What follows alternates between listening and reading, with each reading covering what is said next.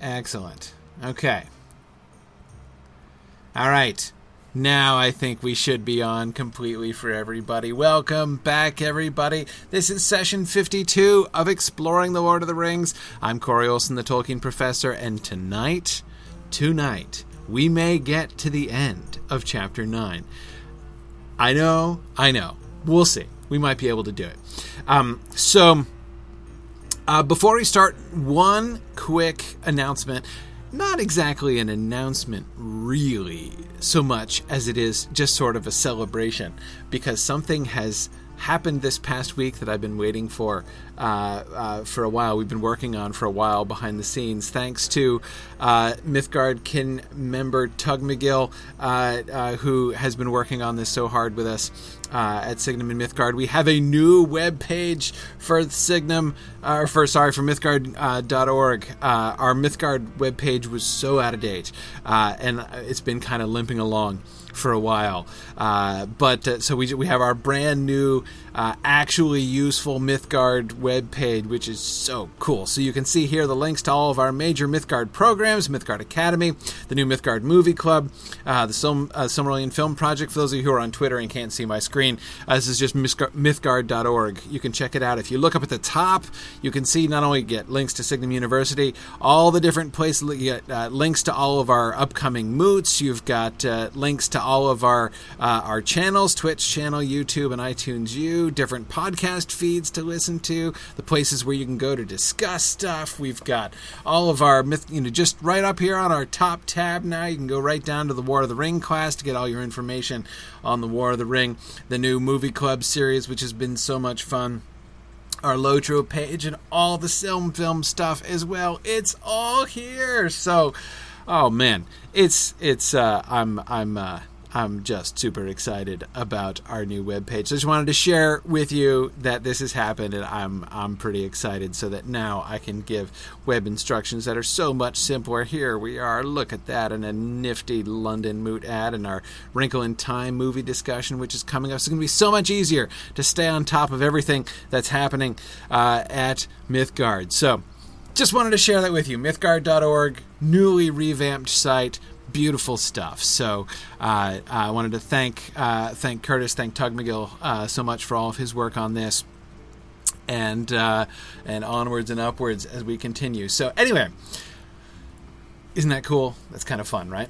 All right, so tonight we are going to, uh, uh, as I say, finish chapter 9. Now, one thing I wanted to do at the beginning, a sort of uh, shout oh yeah, tonight's class is called damage control as of course uh, you know if you ever find yourself uh, suddenly invisible on the floor of a pub the first thing you should do right is crawl under the table until you're over hanging out with like the seediest person in the room, right? If you f- find crawl your way towards the least reputable person you can find, uh, and then be like, "Oh, I was just hanging over, hanging out with this sketchy dude that everybody's afraid of," right? I guess maybe that might increase your street cred, but I'm not sure it's really the way to keep yourself uh, on a low profile. But of course, as we've seen, Frodo not really exceptionally talented at that element of things yet. So anyhow, but so tonight we're going to look at Frodo's damage control and what uh, and what goes on with that. I'm going to be really interested, especially in looking at his interaction with Strider, as of course as we move into Chapter 10, which I am so very confident that we're going to be doing next week. Um, of course, we're going to be looking at his interactions with Strider, and I'm really looking forward to looking at that conversation slowly. So much in that conversation with Strider, uh, which takes up, of course, so much of Chapter 10, uh, that uh, it's it's sort of really easy to skip over. I can't wait to be able to give chapter 10 the exploring the lord of the rings treatment but anyway uh, before we do that one uh, one quick shout out as i said so this is the second week in a row i'm uh, doing a question a sort of a, a throwback question uh, from new listener Randa. i want to give Randa a shout out because uh, i don't know if this person is masculine or feminine but uh, but Randa had posted on the discussion boards that that they did 44 episodes in the last two weeks trying to catch up with us because they've joined late that is serious, dedication right there. Uh, so shout out to you, and I'll happily uh, address your question. Plus, I didn't think this was one that I totally uh, answered actually at the time it came up, but I don't think I didn't. I don't remember totally answering it, so I thought I'd give it one other crack. Um, Uh, so Veranda says, I have one issue that I can't seem to wrap my mind around concerning Tom Bombadil and the Barrow-wights. If the Downs are part of his land, as he claims when escorting the hobbits safely out of it after their rescue, and he warned the hobbits about the Barrows upon their departure from his home, it would seem obvious that he knew about the wights and their potential for trouble. As Tom is undoubtedly good, and if the Barrows are within his realm of influence, then what reason could he possibly have for allowing the wights to persist? He's obviously not opposed to banishing them, as he did exactly that during the hobbits' rescue. So this is a great question. And I know this is exactly a kind of question, of course, and as uh, Fourth Dauntless uh, was immediately pointing out in response to this on the discussion board, and thanks Fourth Dauntless for bringing this up. Of course, it's not just the Barrow-wights, right? You've got uh, you know you've got Old Man Willow who like lives on Tom's block. I mean, he's right near his house, right? So. Um, uh, so yeah, clearly there's some seriously bad stuff. Remember, even Treebeard considers what goes on in the Old Forest shady right?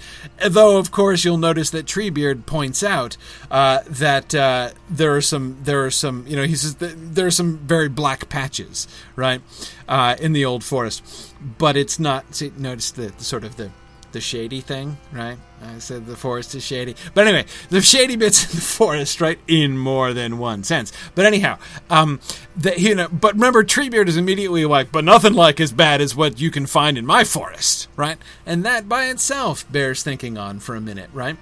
Um, because I think that that actually kind of points. On the one hand, we can see that it's not just us, right? There's not really a question of like, oh, I don't know, maybe Old Man Willow isn't actually so bad, right? Maybe he has good side too, and you know, the hobbits and he just kind of they they got off to a bad start, but maybe he's not such a maybe he's not such a bad fellow after all. Um, no, no, even Treebeard acknowledges that he's uh, that he's bad. Tom Bombadil says that he's bad. Everybody agrees that Old Man Willow is bad, and the Barrow-wights are certainly bad. But that's not the point, right? Again, it, even as looking forward to what Treebeard is going to say helps to sort of affirm that no, there really are, there really is darkness there uh, in the old forest. It also helps to, I don't know if it necessarily points us to an answer, um, but it does really point us to something, right? Um, and here's what I think it points us to. I would say, Vranda, that for me, the the the, the critical part of this entire thing comes in this sentence right here as Tom is undoubtedly good. Right? That's that's the rub. Now, I'm not questioning that. Is Tom good? Absolutely yes, Tom is good. I'm not trying to get all relativistic here. Again, I, I don't think that's the answer.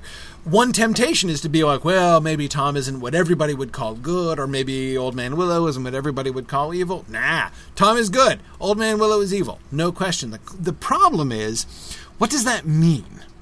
Right? What does it mean? And specifically, I'm talking about the evil, I'm talking about the good. What does it mean to be good? Right? Because the assumption, Vranda, that seems to me to be underlying your question, the question that you're posing in that sentence there, as Tom is good and the Barrows are within his realm of influence, what reason could he possibly have for allowing the wights to persist? Right?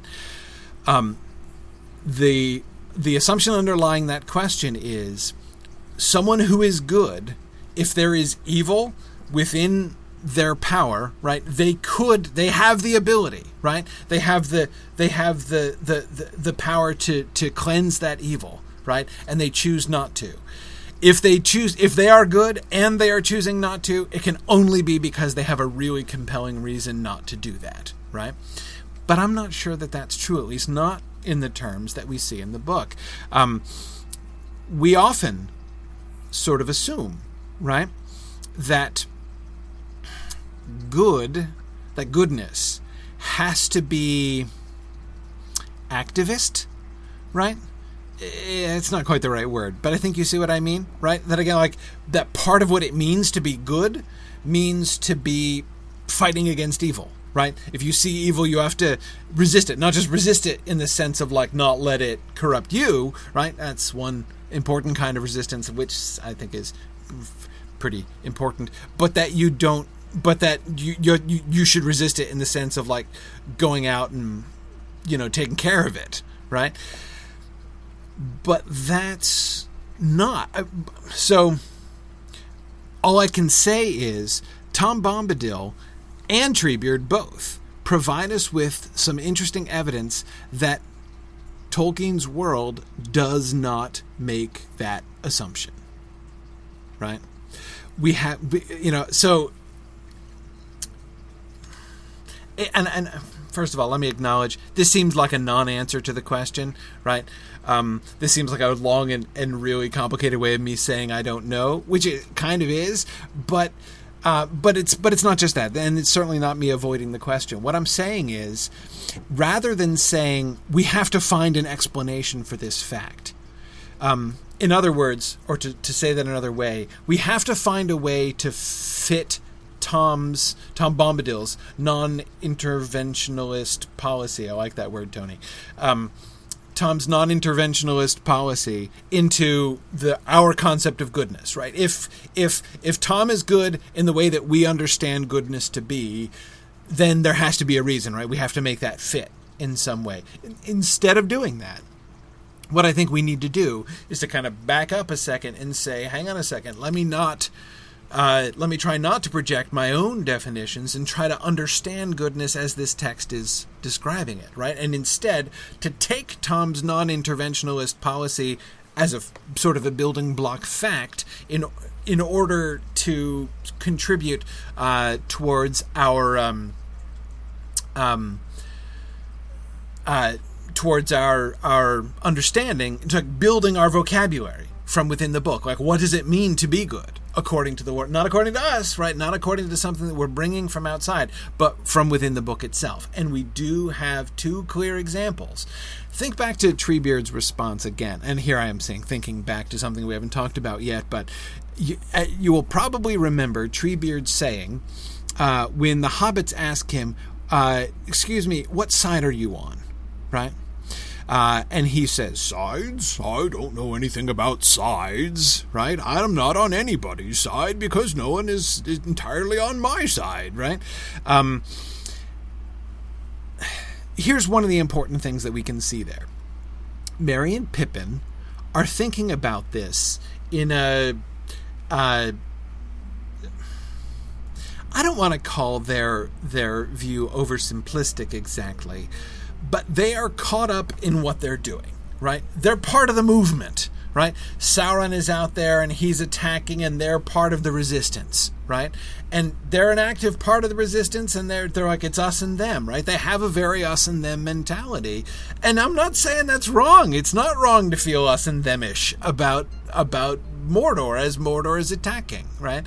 Uh, I'm not. I'm not uh, uh, suggesting that we need to disapprove of Merry and Pippin's viewpoint, but what we do get is an additional viewpoint. Right? Uh, Treebeard and Tom Bombadil both as a reminder that that's not the only way to look at things. Right? Treebeard saying, "Hey, I'm over here." Right? And you know what? It's not as simple as the good guys and the bad guys. I've complained about this a lot, of course, but one of the things that people always complain about about Tolkien is that it's all very simplistic and everything is black and white and everybody's really good or really evil. Um, and the thing that annoys me about that observation is the fact that actually Tolkien's work does a lot to attack that very idea. I mean, so much uh, of what he works on in thinking about good and evil is exactly to challenge the kind of uh, oversimplified moral, uh, sort of moral system that other people are claiming that he's uh, that he's forwarding. And, and just most most of the people who say that haven't even read the books um, at all, uh, and a few of them have read them very carefully. Um, but anyway, that's exactly the so Treebeard is saying, hey, look, you can say good guys and bad guys, right? But but let's ask yourself this: the Rohirrim, right? Whose side are they on? Are they the good guys? Of course they're the good guys. They're great. Who doesn't love the Rohirrim? Um, awkward question, right? What about the Ents? Are they on the side of the Ents? No, not really, right? Uh, you know, I mean, but they both are against the orcs, and that's good, right? They have that in common. But Treebeard's right, the Rohirrim aren't on the inside. Right? They haven't gotten to the place where they are in direct conflict with Fangorn yet, but could it happen? Would it happen? Yeah. What about uh, the Woses, right? Uh, leave wild men alone and do not hunt them like beasts anymore, says Ghân-buri-Ghân. How uncomfortable is that? What about the Dunlendings, right?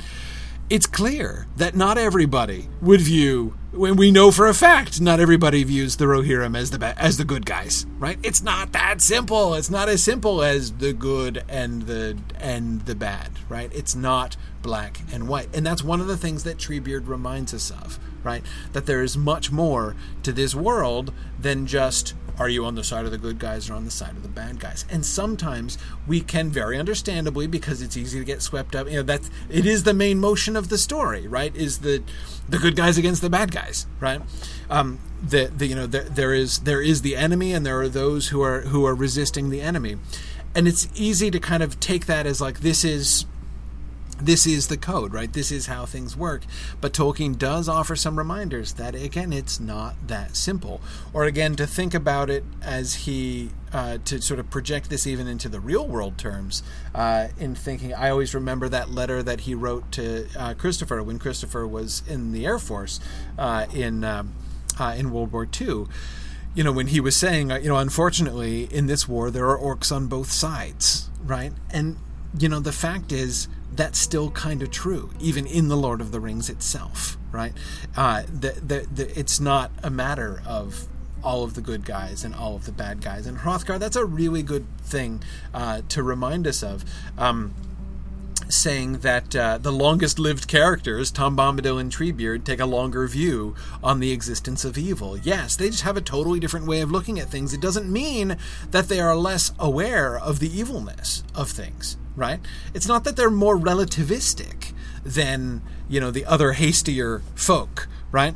But they take they do take a different view on it. Both of them, neither one of them is as swift to the kind of interventionalism, right, that we tend to want to see, that we tend to even equate with goodness, like define as goodness. Obviously, if you're good, you're not going to let that go on, are you? Right? You're going to take a stand against that kind of evil. And again, I'm not criticizing that, but but there's more. There's more to it right there's more it's it's not quite that simple and one of the things actually fourth dauntless i think you mentioned this in your response to Vranda on the um, uh, on the question board um, the Barrow-wights. what harm are they doing now? Right? It's not a it's not a matter of like Tom sitting back and allowing them to like you know rampage and destroy whole villages or something like that. Um, yeah, the Barrow Downs are, are within his uh, his range, but Breetown isn't. Right? Um, the Barrow-wights, yeah, like people who wander into the Barrows may come to grief, as the hobbits nearly do, right? Or they come to brief grief, I suppose. Uh, but um, but anyway, that that like Tom's not in the business of making sure nobody ever gets hurt ever for any reason, even if they on their own choice go into the Barrow Downs possibly for questionable reasons uh, and end up coming to grief. He's not in the business of preventing folks doing that kind of thing.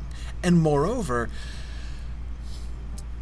I'm not sure that Tom Bombadil, and this is another thing, Hrothgar, that I think of in connection with your comment about the long livedness of these two characters, Treebeard and Tom Bombadil, um, both of whom have this sort of let's not be hasty about the whole sides question thing, right? At the end of the day, the Barrow-wights are victims. And again, the fourth thought was this is the thing that you were implying too. The Barrow-wights themselves are spirits that have been pushed into this, right? They were sent here. Um, they're imprisoned in the Barrows. Old Man Willow. Is Old Man Willow happy? Right? I mean, is he. Uh, they remember. They both remember. They take a different view on these things.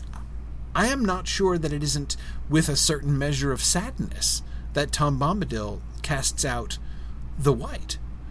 Um, he doesn't want to cast that spirit into outer darkness or wherever exactly it's going to uh, uh, uh, it's it's it's going to go. Um, exactly, JJ. All evil creatures are themselves victims, sometimes victims of their own choices, right? It's not to say that they're innocent victims, but at the end of the day, it, they're all tragic.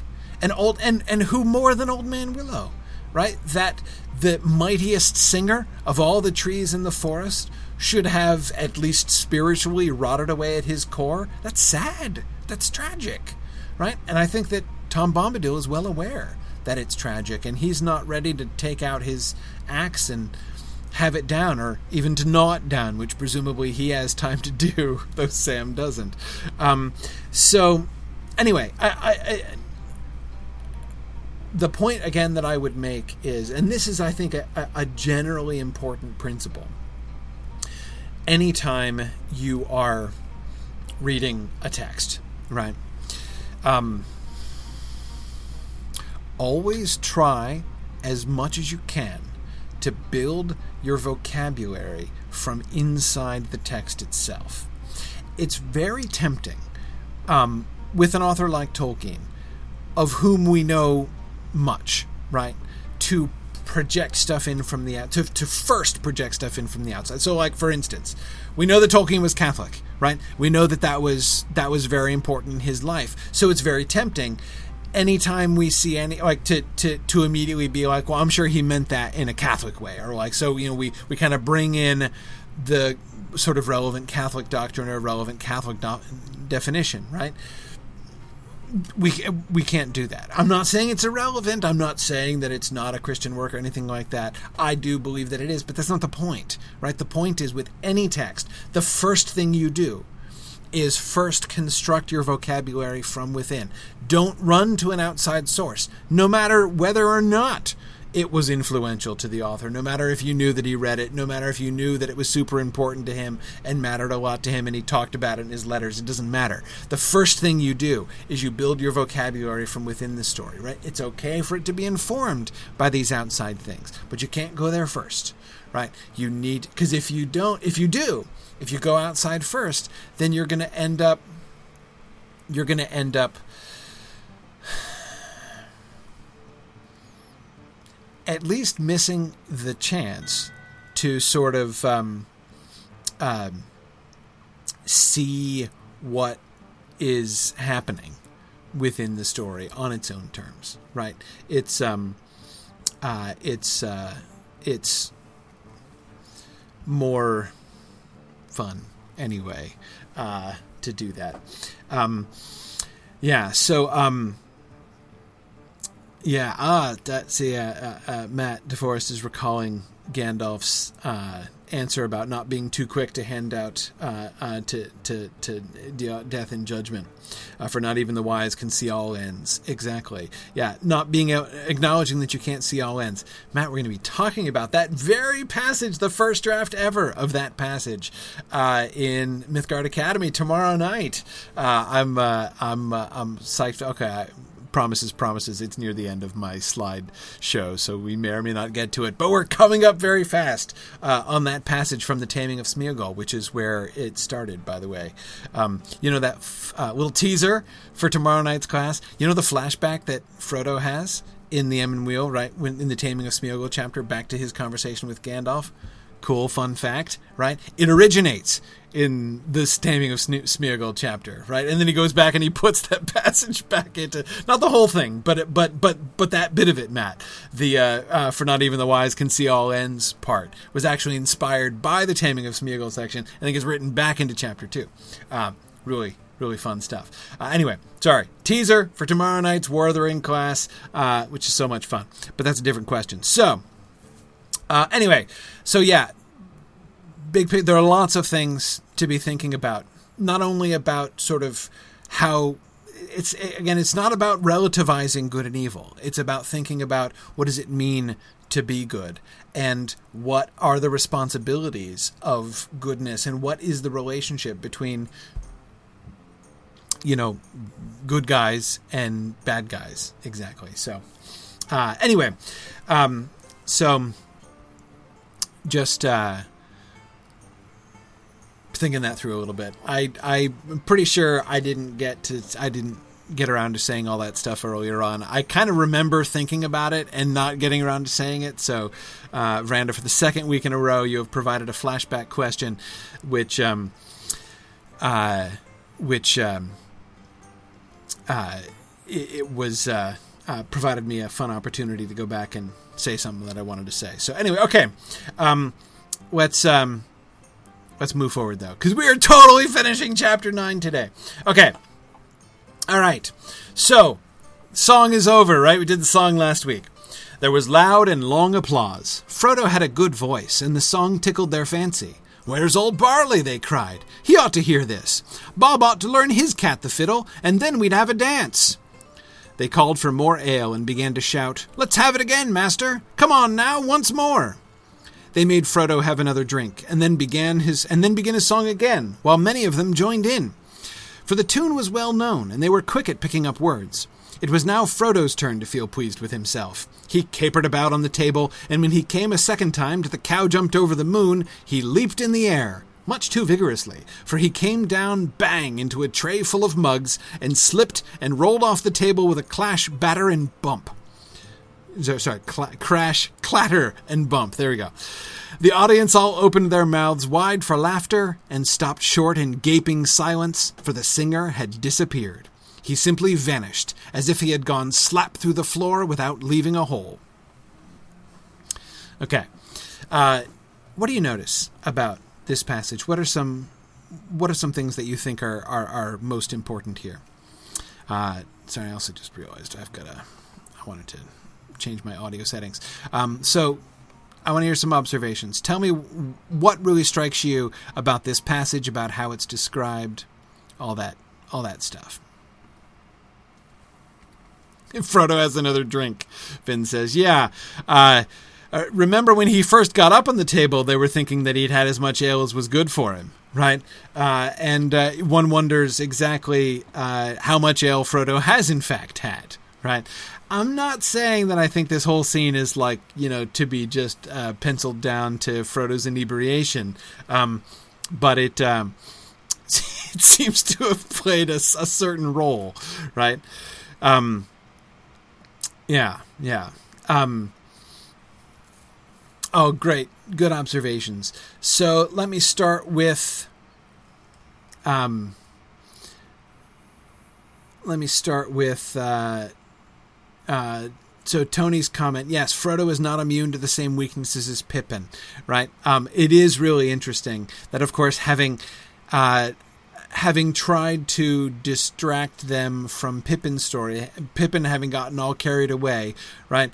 Pleased by their response to the to the to the flour dumpling story, uh, he was launching on one of the other favorite stories of home, right, which is Bilbo's farewell address, uh, the joke, which has become legendary. And of course, you can see why it would be even more legendary uh, for Pippin and other folks in his generation, like for Pippin, like the, the Pippin and Merry generation, right? This uh, young, adventurous hobbits that have grown up under the influence of Bilbo, direct or indirect.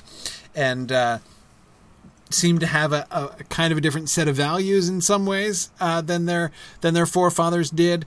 Um, the joke, as you may remember from chapter one, was not widely appreciated by the people upon whom it was practiced, right? But in retrospect, the younger generation clearly finds it hilarious, right? So you can see why Pippin uh, would go for that one. But of course, it's an incredibly foolish thing to do. Uh, Frodo losing his head here uh, shows.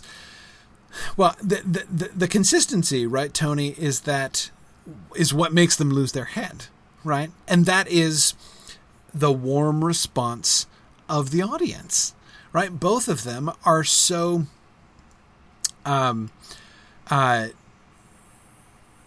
both of them are so delighted uh with their reception from the crowd. The you know, we talked last time um, about how uh, warm and uh, even affectionate the hobbits especially in the crowd are right and how they they they welcome frodo the underhills of Staddle right welcome frodo to their heart as a long lost cousin um, this is uh, it's not just that performing is cool, right? And it's not just that uh, they are, you know, kind of uh, getting carried away with being in the spotlight. Both of those things are also true.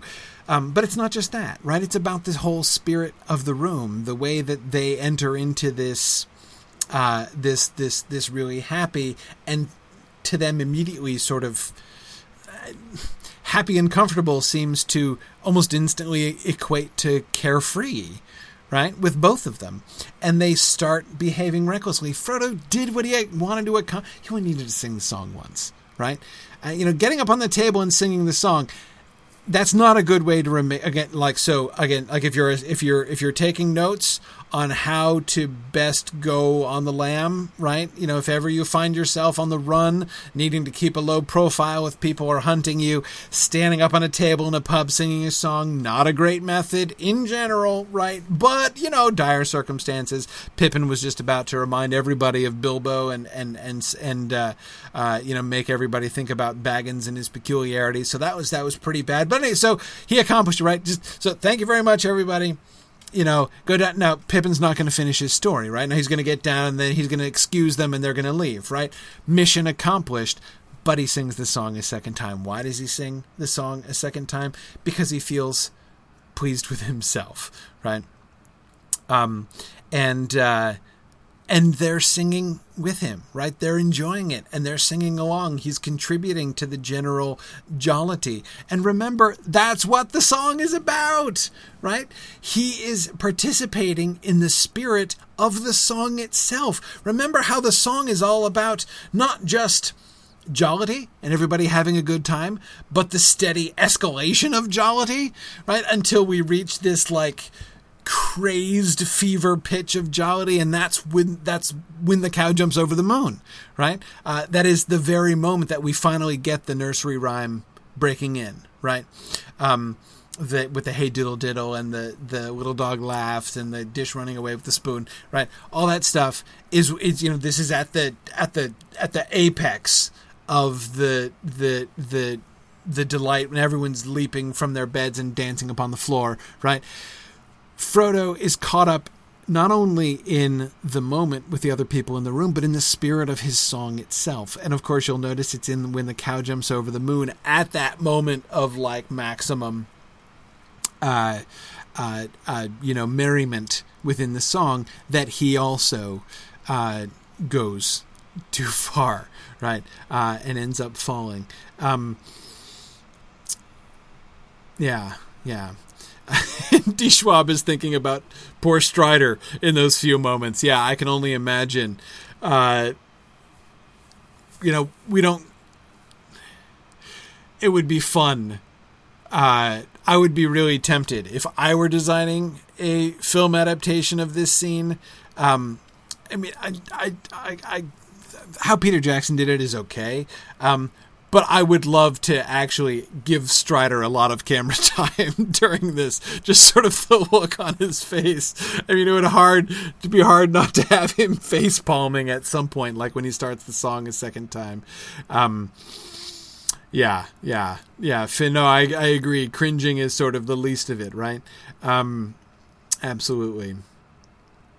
Uh, yeah, yeah. Um,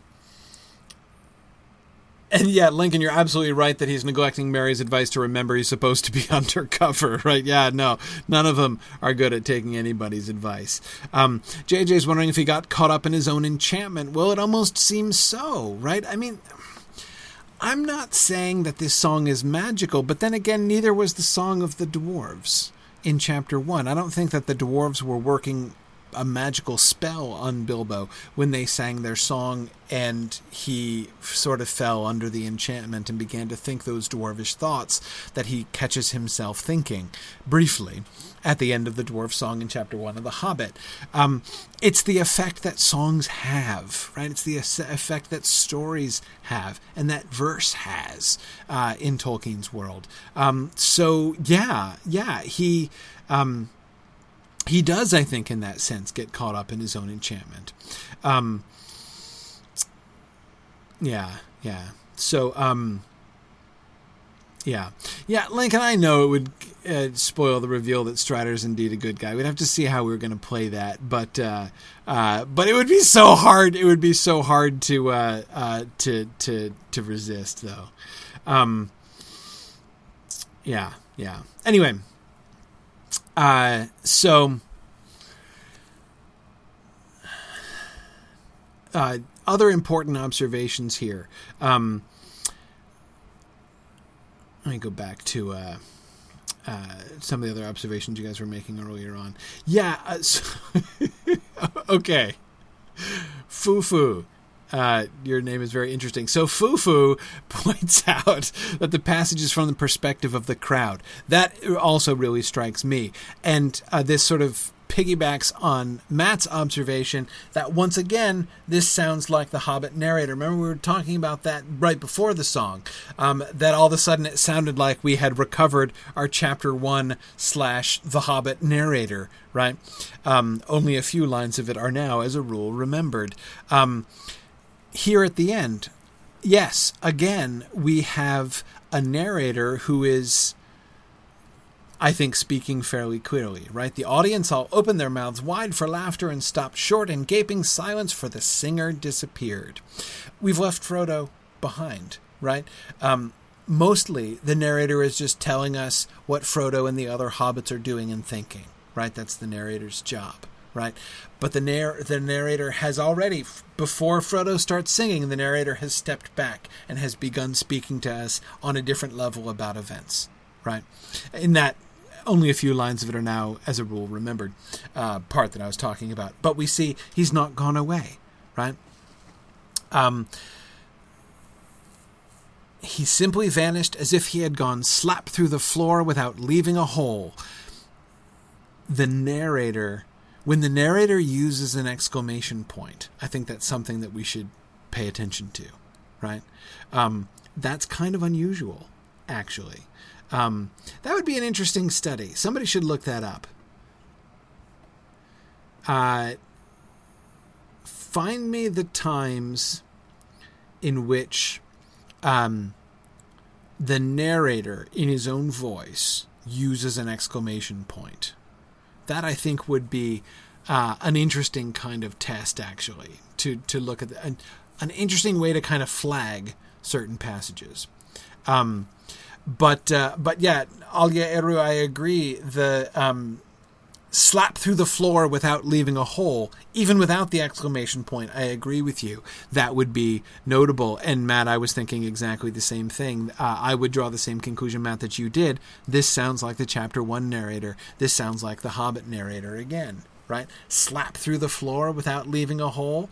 Um, there's a lot of characters, a lot of personality in that particular expression. He simply vanished would be enough, right? Uh, he he had accomplished what he wanted, but he he he embellishes, right? Um, as if he himself is a a spectator, right? Is participating in this, as if the narrator himself is getting caught up in the sort of jollity of the moment as well, right? Um, yeah, yeah. Anyway, um, so I think that those are interesting moments. Again, I, am I'm, I'm kind of working on the uh, hypothesis, right? I'm developing the hypothesis that I want to uh, visit as we go through the book here. I don't think the narrator vanishes. People talk about the narrator vanishing at the end of chapter one, or at least by the end of chapter three. I've even said things like that before. I think vanishes is wrong. I think he, he gets quieter, right? He doesn't show up as often, but he clearly doesn't completely vanish. Um, yeah. Anyway, um, especially when, of course, we then juxtapose it with what we get next, right? Which is a return. Um, actually, it's really it's the the paragraph the Frodo felt a fool, right? When we turn return to saying what Frodo was thinking, right? That's when we kind of return to the narrative voice that we've been uh, we've been used to or familiar with. But anyway, um, one last thing before we leave this passage quick. Um, we talked about the ring, right? And his resistance to the primary temptation of just putting the ring and escaping out of the silly situation, um, but him sort of falling for the secondary temptation, right? That keeping it there, putting his keeping his hand in his pocket at all, right, and having his hand near the ring even, uh, and to be fiddling with it while he was, uh, while he was singing and performing. Um, there seems to have been uh, uh so. In the end, what he has done is just what the ring wanted him to do, right? He did not turn his will to obeying the impulse of the ring right? He did not set the ring on his finger with the intention of vanishing out of the silly situation. He resisted that temptation. And yet, that's exactly what he ended up doing. Galandar, exactly. Putting his hand on the ring to protect it, right? Uh, that's the that's the, the gap, right? That's the weakness that gets exploited by the ring, right? That's where we can see the power of the ring working on him. He makes the right choice, right? And yet that rationalization, oh, but but I have to keep it safe, right? And yet, oh, there it is right there for him to put on. Um yeah, yeah. Um anyway, the local hobbits stared in amazement, and then sprang to their feet and shouted for Barliman. All the company drew away from Pippin and Sam, who found themselves left alone in a corner, and eyed darkly and doubtfully from a distance. It was plain that many people regarded them now as the companions of a travelling magician of unknown powers and purpose. But there was one swarthy Breelander who stood looking at them with a knowing and half mocking expression that made them feel very uncomfortable. Presently he slipped out of the door, followed by the squint eyed southerner. The two had been whispering together a good deal during the evening. Now let's pause there for a second. Um,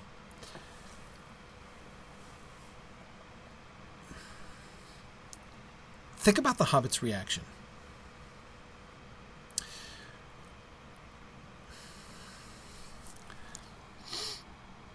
What are they afraid of? What do they think has happened here? You ever stop and think about that for a second? They regard Frodo as a traveling magician of unknown powers and purpose, right? Um. Okay. Um. Yeah, traveling magicians. Uh. Uh. JJ must have a really tough time in Bree, right? I mean, I'm guessing people don't hire a lot of magicians at birthday parties in Bree, right? That's just clearly not how it works. Um, uh, yeah, Blue Wizard, G- uh, Gandalf's protege, right? I mean, that's the thing, right? Uh, there is a precedent. We do have a traveling magician, right? Who comes to Bree, comes through Bree, right? Gandalf is exactly right, right, Matt. Uh, uh, Frodo does seem to be a conjurer of cheap tricks, right? Um, yeah, I, I, mean, it's uh, uh, and Fufo. I wonder if they have experienced magic before, right? I they might have done. Um, Butterbur seems to know that Gandalf is a magician, right? And at the very least, they understand like people understand that they might not get what Gandalf is. Nobody really seems to get what Gandalf is. Even Merry and Pippin don't get what Gandalf is. Pippin himself will confess in the Return of the King they never even really thought about who Gandalf is, but um, but they know he's a wizard, right? He's a professional magician. He makes fireworks and stuff and does does things. Remember, even uh, the thing which Barliman is going to say in the next chapter when he mentions Gandalf as his friend, and he stands up for his friend, even though he's a magician right? Even though he's a wizard, you know, a wizard they say he is, but he's a good friend of mine, whether or no, he says, right? And that's darn loyal of Butterbur, and it shows that he knows that some people don't look favorably on uh, uh, magicians, right? But m- not all magicians are bad, right? Um, so you know, I don't really know. Ex- eh, apart from Gandalf, we have no reason to think that they know anything of that they have any experience with actual um, with actual magic, before, right? We really don't. We really don't know. Um, it is possible, Cecilia, that they just fear the unknown, right? Absolutely. Um, so yeah, I agree. I don't think that the only wizard they know is Gandalf. As soon as they find that Frodo may be a magician, they're like, "Oh, he must be shady," right? I don't think we can from this draw the conclusion. Therefore, everybody in Bree thinks that Gandalf is shady. It's Gandalf's shady reputation that is making things hard for Frodo right here. I don't think that that's a fair conclusion at all. Um, I think that they're just kind of generally freaked out. Most of them probably don't even believe that Gandalf really is a wizard or magician. It's hard for me to imagine that Gandalf has done much very has done much that's very sorcerous while he's there. Maybe. Um, do they? Uh, you think he ever did his uh, predatory brightly colored smoke ring trick in the in the prancing pony common room? Might have done, maybe. Um. Anyway, but uh, but Alia, getting back to the point that you are making, because I think it's a really important one. Um, Alia says the problem maybe is that it didn't seem the social situation in which a magic trick would have been expected. Uh, it was a guy dancing on a table show, not a magic show. Um, maybe if it was supposed to be a magic show, they would have reacted differently.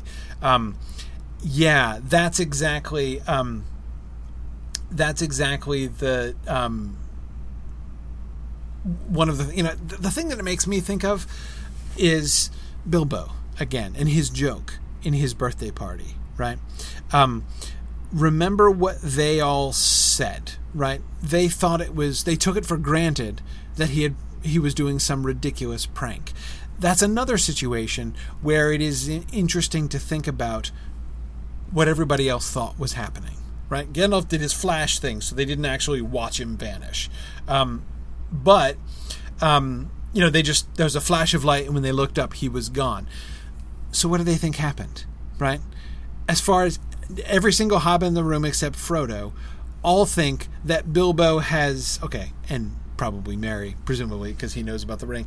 Um, but anyway, uh, almost every hobbit in the room must think that when the flash of light came, Bilbo sneaked out, possibly crawling under a table or whatever he did uh, in order to sneak out and and you know run away without anybody seeing him and vanishing without a trace. No one's thinking that he actually did magic, right? That was, of course, Gandalf's whole point in making the flash of light. Um, and so they are. There's an uproar in the tent not because they're like Bilbo suddenly did magic. Instead, there's an uproar because they're like Bilbo's acting like an idiot, right? Here's this 11 year old guy who's what crawling under tables in order to appear to vanish to play a, a, a what a prank on us. Like, oh boy, made you look, didn't I? You didn't know where I went. Wasn't that awesome? And they're like crazy, right? I mean, that's the the the sort of the tone and the the sort of the flavor of the outrage. I think in that um, in that passage here, I think it's kind of. Uh, it's kind of it, at the very that's kind of the baseline here right going back to the point that alia was making which i think is absolutely right um, it may just be tumbling or conjuring right to use butterbur's words um, uh, that he's about to say. Um, that is, it may just be sleight of hand in the category of sleight of hand what Frodo just did, right? Um, but but it was inappropriate, right? Um, because what would be the motivation of it? The motivation of it would be to what like freak people out, right? Surprise to surprise people. People don't like being surprised all the time, right? Um, so, yeah, exactly. As Tony says, Butterbur doesn't re- rebuke Frodo for the trick, but for the surprise. Exactly. Um, but of course, it seems clear that it's more than just that, right? Um, they're not looking at Pippin and Sam as if Pippin and Sam are, you know, in the company of a crazy weirdo who plays so- socially inappropriate tricks, right? Um, I do think there is that, but they're also what like the trick came on them so suddenly that they're not sure that there wasn't real magic in it, especially since this he's from out of town. This guy, who knows, right? Who knows what these crazy hobbits from the Shire can do? Maybe they can do magic. Maybe there's something weird going on here, right? Um, uh, it looked like he went through the through, through the floor without leaving a hole. And again, this could be explained as a magic trick, right? And that's how Frodo's going to kind of try to pass it off. Um, but uh, um, yeah, yeah, um, yeah. So yes, the whole the question of uh, the darkly and doubtfully, right? Um, unknown powers and purpose. Um, a, can he really do magic? What's he here for? Because and remember, that's not just if he's um, if he's magical, right? If he's not magical, what's his purpose? Why is he here in Bree? Uh, is he here to trick us, to play pranks on us, to deceive us, to rob us? I mean, who knows? Right? You can't just trust people who come wandering in. It can be up to all kinds of uh, shady things, right? Um, but one swarthy Bree-lander has a knowing and half mocking expression, which makes them feel very uncomfortable. So, what does Bill Ferny know? Bill Ferny gives them a knowing look, Pippin and Sam. What does he know? Do you think? What does that mean? A knowing and half mocking expression that made them feel very uncomfortable. What is going on in the uh, unpleasant head of Bill Ferny right here? Um, Finn, I agree. He can't know about the ring. There's no way. There is no way the Black Riders told Bill Ferny as soon as they arrived in town. Like, and he's got a magic ring that makes him invisible, right? Can't possibly be. Um. Yeah, Mario. Presumably, it is not. Uh, uh, that the the one uh, uh, this is the one ring that gives the keeper the power to rule the world. Yeah, probably not. Um, it's got to be about their identities, Hrothgar, as you pointed out. Um, Marianne, as you were suggesting, it's. Uh, the Black Riders would have told him that they were looking for hobbits from the Shire. We know this, right? Bill, or, uh, Harry Goatleaf at the gate. I mean, you, we could tell that he had been prompted with that too, right? Um, I don't think his knowing expression has anything to do with the disappearing. I don't think so. How could it? Right? Uh, I mean, seriously, do we really think that Bill Ferny's sitting there watching them, being like, huh, are these the hobbits that those, those black chaps were asking about? And then Frodo vanishes, falls off the table and vanishes, and he's like, oh, he vanished. Ah, now I'm sure. I was on, I was on the fence before, but now I'm sure that uh, this is the Hobbit that they're looking for. I can't believe that that's in fact what's going on with Bill Ferny here. Um, uh, Cecilia, yeah, I wonder. Cecilia suggesting that perhaps even his interruption of the story about Baggins, Baggins would of course be a name that the uh, the Black Riders would have mentioned, right, uh, to Bill Ferny uh, and his ilk. Um, the mere fact that Frodo interrupted the story about Baggins might itself have created that knowing expression, right? So perhaps uh, Frodo's interruption was already altogether fruitless. Uh, Mike is wondering if maybe they were asked to look for Shire hobbits who behave strangely, right? I don't think you did. I mean, would they even have to specify, right? Of all the hobbits from the Shire, with which Bree is doubtless just awash right now, how you can pick these particular hobbits out of the crowd as they might do something weird, right? I, I don't even think that would be necessary. But, um, uh, anyway, uh, I think it's Um,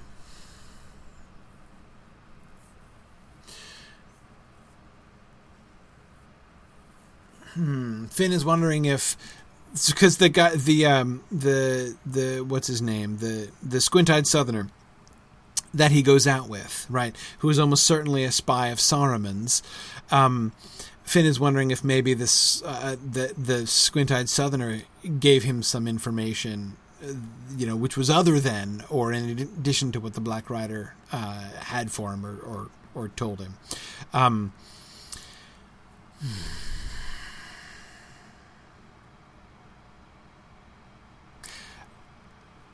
What, if so? I can't imagine that Saruman is any more explicit with his spy than the Black Riders would be. I mean, would Saruman have told this like half orc dude, "Hey, um, uh, you know the the the um you know everything is um, uh, you know, this guy has an invisibility ring. Go find him. Like he's not going to say that. Um, by the way, am I still coming through? Okay, everything working all right. My Twitter feed just suddenly died, and so I'm just hoping that that doesn't mean that my internet connection went out. So okay, good, excellent. Um, okay, uh, yeah, yeah. Um, okay. I think. Good. So I think that the knowingness in Bill Ferny's expression has to be just, I know who you are, right? He's known who he was from the beginning, like Shire Hobbits, right?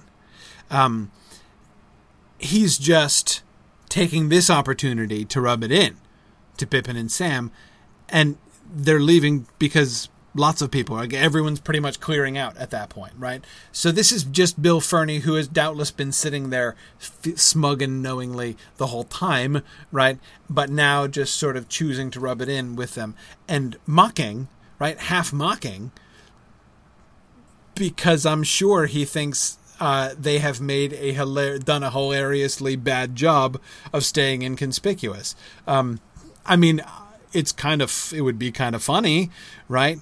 Um, if you knew somebody was trying to, you know, maintain a low profile, you've been on the you you got tipped off, right? Let me know if you find these fugitives who are going to be sneaking through town. And he's sitting there and they're performing on a table in the prancing pony, right? And he's like, oh yeah, these are awesome fugitives right here. Um, so so yeah, and, and Galandar, yeah, he is sure he's going to be rewarded by the Black Rider when he gives him this information. Absolutely. Um, I I can't think that he knows anything more than that, and that he's mocking them for any other reason. But, uh, Pippin and Sam don't know that for sure, right? And I think it it's it this the way this is described is a really great job of kind of putting us in their shoes or feet, seats, wherever they are, right? Uh, to put us in their position. That is, it's totally natural. In fact, it's almost inescapable for Pippin and Sam and Frodo as well to see this knowing and half mocking expression by this seedy looking Breelander and think, wait, what does he know? How much does he know? He can't know. No, right? You know, that kind of speculation, that kind of paranoia seems almost um, seems almost inevitable, right? Um, yeah, yeah. Um, yeah, Hrothgar, I'm not sure this is the first time Bill Ferny has found himself in a superior position over another. He he seems to me like the bully type. Um, I think he's often found uh, positions uh, in which to lord it over others who are weak or vulnerable in other in other places. We see this as a pattern of his, right? Um, take advantage of people when you f- have an opening to take advantage of people, right? Um, yeah, poor Bill the Pony, says Lincoln. Yeah, exactly. Um, uh, yeah, no, I think he's he's been Bill the Pony has to have been pretty significantly mistreated, right? Um, anyone who is under the power of Bill Ferny, right? Whom Bill Ferny could, um, you know, like beat with impunity. He probably does. Um, anyway, let's keep going. Frodo felt a fool. Not knowing what else to do, he crawled away under the tables to the dark corner by Strider, who sat unmoved, giving no sign of his thoughts. Great poker face Strider has. Frodo leaned back against the wall and took off the ring. How it came to be on his finger, he could not tell. He could only suppose that he had been handling it in his pocket while he sang, and that somehow it had slipped on when he stuck out his hand with a jerk to save his fall. For a moment he wondered if the ring itself had not played him a trick. Perhaps it had tried to reveal itself in response to some wish or command that was felt in the room. He did not like the looks of the men that had gone out. Okay. Did the ring try to reveal itself in response to some wish or command that was felt in the room? Did that happen?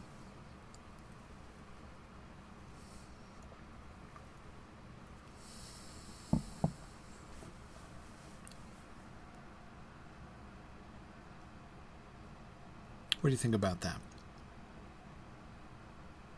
Yeah, yeah. Corey Schwab says not this time. Um, yeah, no, I I don't think so. I don't think so. Um, yeah, Mariel says, well, Frodo wanted to escape. Yeah, maybe from Frodo himself, right?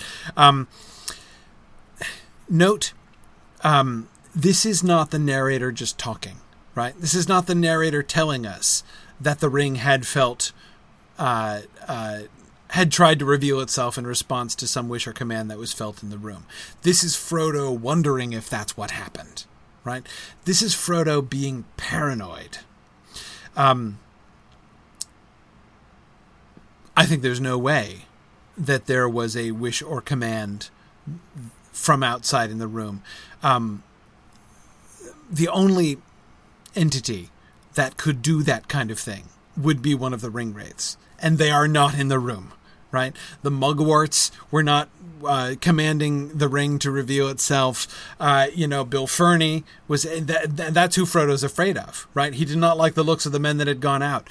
Um, you know, uh, what's he doing to Bill Ferny and the squint-eyed Southerner? Um, eyeing him darkly and doubtfully from a distance, uh, uh, uh, thinking that they have unknown powers and purpose, right? That's kind of. Um, uh, that's kind of exactly the way that he's looking at at Bill Ferny and the Squint-eyed Southerner, right?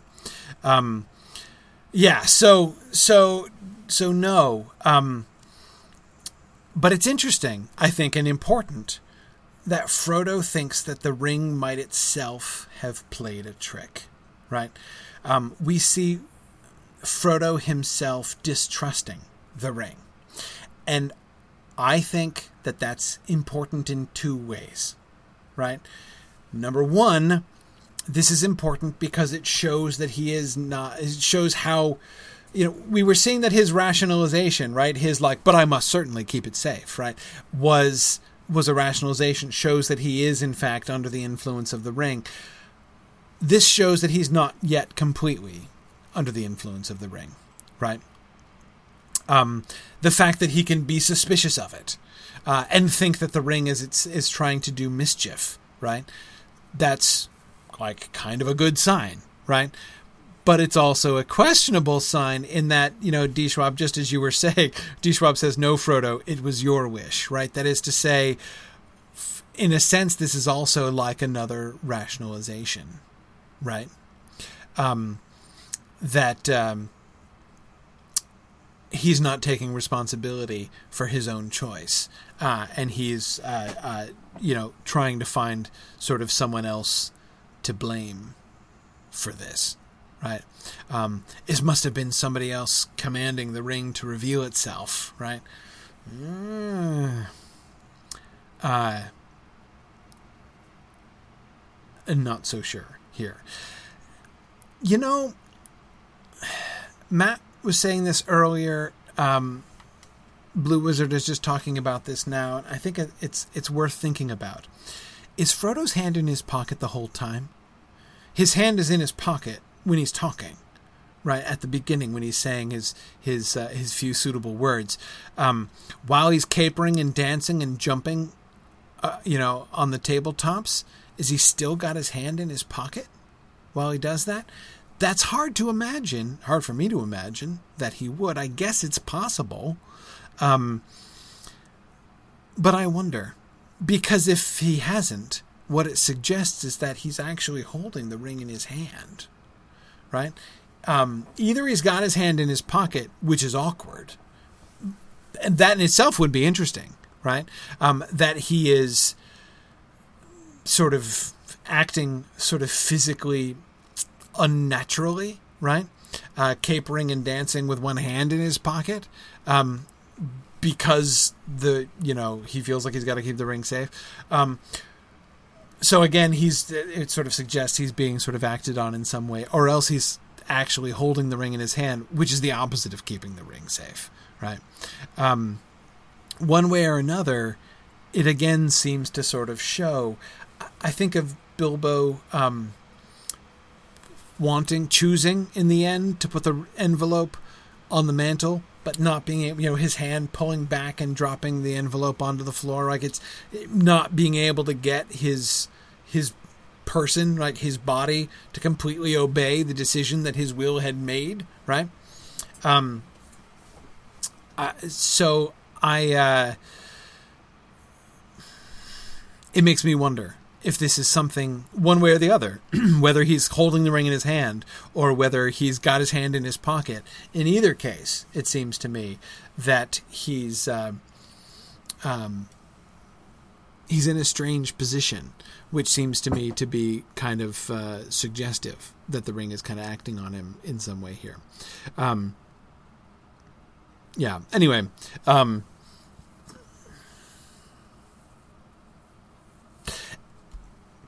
by the way, in neither position can I imagine accidentally putting on a ring. If my hand is in my pocket, I mean, the odds that I'm going to keep my hand in my pocket and merely stick my finger through the thing that I'm holding in my pocket while I'm falling, I mean, like how you can keep your hand in the pocket, like in your pants pocket, or if that's where it is, how you can keep your hand in your pocket while you're falling off a table to the ground is harder, is more than I can think of, right? And similarly, if I'm holding a ring in my closed fist that I definitely don't want to put on my finger in front of people, and I'm falling, if I what is he? Uh, if I st- stick out my hand with a jerk to save my fall, I'm gonna drop the ring, the thing in my hand. I'm not gonna. I don't see how that leads to my suddenly putting it through my finger. Um. Anyway, it's um. Uh. Yeah. Yeah. So. And yeah, Bricktails asks a very relevant question to which I do not know the answer. Uh, how far does the ring have to be on his finger to have a magical effect? Uh, do you have to like to like do, do you have to have it all the way up past the first joint or the second joint? You know, and before the power really? I have no idea. No, no clue at all. Um, but the point I'm trying to make here is not that um, I find this the Tolkien's description here implausible, but rather again, one way or another, whether his hand was in his pocket or whether the ring was in his hand, whether the ring got onto his finger while it was, fr- you know, from either place, the ring getting on his, the ring getting on his finger seems to be a uh, uh, unusual, right? Um, an unusual kind of uh, uh, uh, uh kind of move. I think that the ring is taking a hand here. We know the ring can do stuff, right? This seems to be in the kind of thing, you know, the ring can suddenly get bigger or smaller, right, to try to slip off a finger on which it had been tight, right? Uh, we have Gandalf's words that the ring left Gollum. Um, I think the ring is trying to leave Frodo here too, or at least to expose him. I think the ring is taking a more direct hand here uh, in uh, in the event. did he give in to the temptation? No, he resisted the primary temptation. But I think we again we are seeing the um, the consequences of him giving in to the secondary temptation. Why? Why did he have that second impulse to keep his hand on the ring and make sure to keep it safe? Right? Because the the the ring wants him to put it on, and so he is like overtly resisting that temptation, and yet like subconsciously giving in to that temptation. And we see that he does, in fact, uh, in that sense, uh, give into it. Um, yes, Cecilia, it is, uh, at least in part, a will other than Frodo's that made the accident happen. But it wasn't the will of somebody else in the room, right? There was nobody else in the room commanding the ring. Um, it, this is where I agree uh, with D. Schwab earlier on. No, Frodo, it was you. It was you, Frodo. Right? Um, you set that up when you decided to dance on a table with, you know, the Ring of Power in your hand, uh, and uh, and this is what happened as a consequence, like it. Um, yeah. Now, Mike, I agree. Um, you're right that like at Tom's, him not sneaking, him not getting across the threshold and out the door is still kind of a victory, right? Not the main victory, but still better than nothing. Yeah, I agree. Him resisting that initial temptation, uh, that's still it's still good, right? I don't know if the whole thing counts as a win, but uh, but it, it's definitely it does show us he's not he's not yet you know he's, he's not yet just giving into it all the time, um, but I still think it's a big deal. Um, yeah, yeah. Um, yeah. Anyway, okay. Um, yeah.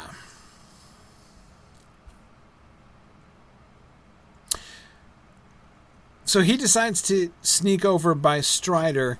Um, and it seems, based on the description, he crawled away under the tables to the dark corner by Strider. He's not going over to, he's not like returning to Strider. He's returning to the dark corner, and it seems to be the darkness of the corner that he's primarily seeking, right? He wants to find a place in the room where he can take off the ring and not make a double sensation by suddenly becoming visible in the middle of everybody, right? I mean, that's the really awkward thing about this whole situation, right? It was bad enough to disappear in front of everybody. You're going to absolutely confirm things if you reappear in front of everybody, and he can't even leave the room, right? Because the doors are closed. So, so he's so he does the next best thing, which is to sneak over to the dark corner. I agree. I forget who said it earlier on, but um, maybe the best thing he could have done was to reveal himself right away so that it looked like, hey, look, I did just in fact crawl under the. But he doesn't reveal himself right away, right? He takes off the ring and then still sits there and talks quietly to Strider. Um, yeah, yeah. Um, and so, Mike, yes, chance of chance you call it has him end up with Strider. Um, well, it's not a coincidence, right? Because Strider is sitting in the darkest corner of the room because he's the shadiest character in the room. So, uh, you know, it's all it's all very natural. Um, okay. Well, said Strider when he reappeared, why did you do that? Worse than anything your friends could have said. You have put your foot in it, or should I say your finger? I don't know what you mean, said Frodo, annoyed and alarmed. Oh, yes, you do, answered Strider. But we had better wait until the uproar has died down. Then, if you please, Mr. Baggins, I should like a quiet word with you. What about? asked Frodo, ignoring the sudden use of his proper name. A matter of some importance to us both, answered Strider, looking Frodo in the eye. You may hear something to your advantage. Very well, said Frodo, trying to appear unconcerned. I'll talk to you later. Okay. Um, notice again the knowing look of Bill Ferny, right? And the kind of paranoid speculation that that immediately seems to engender, right? What what are they? No, they couldn't. They, they couldn't know about the ring, right? They look all they looked all smug and like their theories had all been confirmed, right? Is it because of the invisibility? Do they know about the ring, right?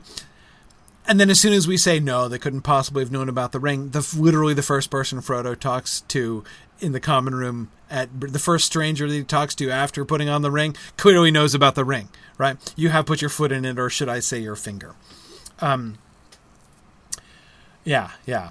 Um, Galandar, that's exactly what I was thinking. Galandar is, uh, is, imagining Strider thinking, oh goodness, what has Gandalf saddled me with this time? Exactly. I subtitled this slide A Dubious Traveling Companion. And I didn't mean Strider, I meant Frodo, right?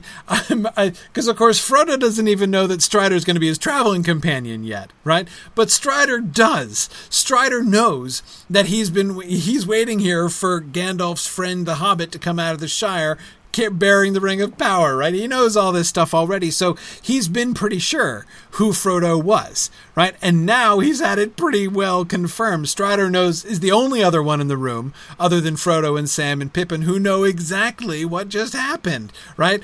And so here's Strider thinking, "Oh my what the heck? I'm supposed to travel with the. I mean, th- th- you've got to think the most charitable thing that Strider could be thinking is like, I've got to, I've got to, yes, Fufu, babysitting, right? I've got to babysit this idiot, right? Oh boy, like it, you know, this is the best keeper that Gandalf could find for the Ring of Power. Somebody who puts it on on a tabletop in the common room of Bree, right, with Black Riders right outside town. Good grief. Yes, Lincoln says, I have a bad feeling about this. You've got to think that Strider does too. Um, his question, why did you do that? Right? Well, I love the well, right? Like he's expecting Frodo like it like goes without saying that Frodo has to answer to him. Right. Well, right? I assume you've come over here with an explanation. Um why did you do that? Worse than anything your friends could have said. So, Like it's and this is a great question, right? Why did you do that? Because remember what we were just talking about, right? It is wildly implausible that this happened accidentally, right?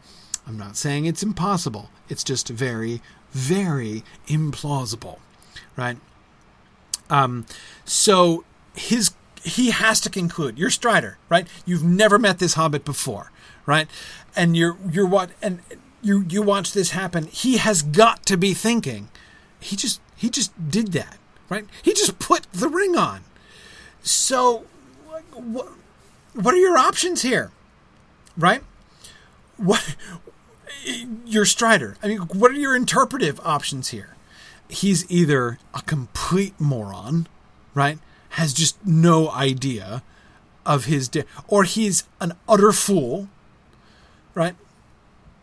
Um, you know, j- like is he real? Is he that reckless? Right? Does he think this is a Hobbit, forget Hobbit walking party? Does he think that this is a, a one big Hobbit prank? Does he think that this whole quest is just some practical joke that he's involved in? Does he have the faintest idea what's going on? And then, um, yeah, JJ, there is that Strider does know Bilbo, right? Is he thinking that Frodo's copying Bilbo's birthday joke? Yeah, the one that Pippin was just telling the story of. So here he's like, Pippin is going to tell the story of Bilbo disappearing, right? We have to stop that. So instead, you're going to reenact it? Seriously? I mean, yeah. So this is um, incredibly foolish. Or, yeah, I mean, Cecilia, that's the other possibility, right? Does he have to at least, does it have to cross his mind? Wait a second. Okay, either either this guy is the like the greatest fool ever, right? Um, or he's trying to give it away, or he's trying to draw attention to himself. I mean, this got to be on the table, right, for like an interpretation of that of that. Uh, and I think that that's what he's getting at here. You have put your foot in it, or should I say your finger? Right? Um, you know that he's he's so, so you know you have really messed up this situation. Why does he reveal? Why does he hint at the fact that he knows what was going on here? Right? He doesn't have to do that. Why does he do that? Right?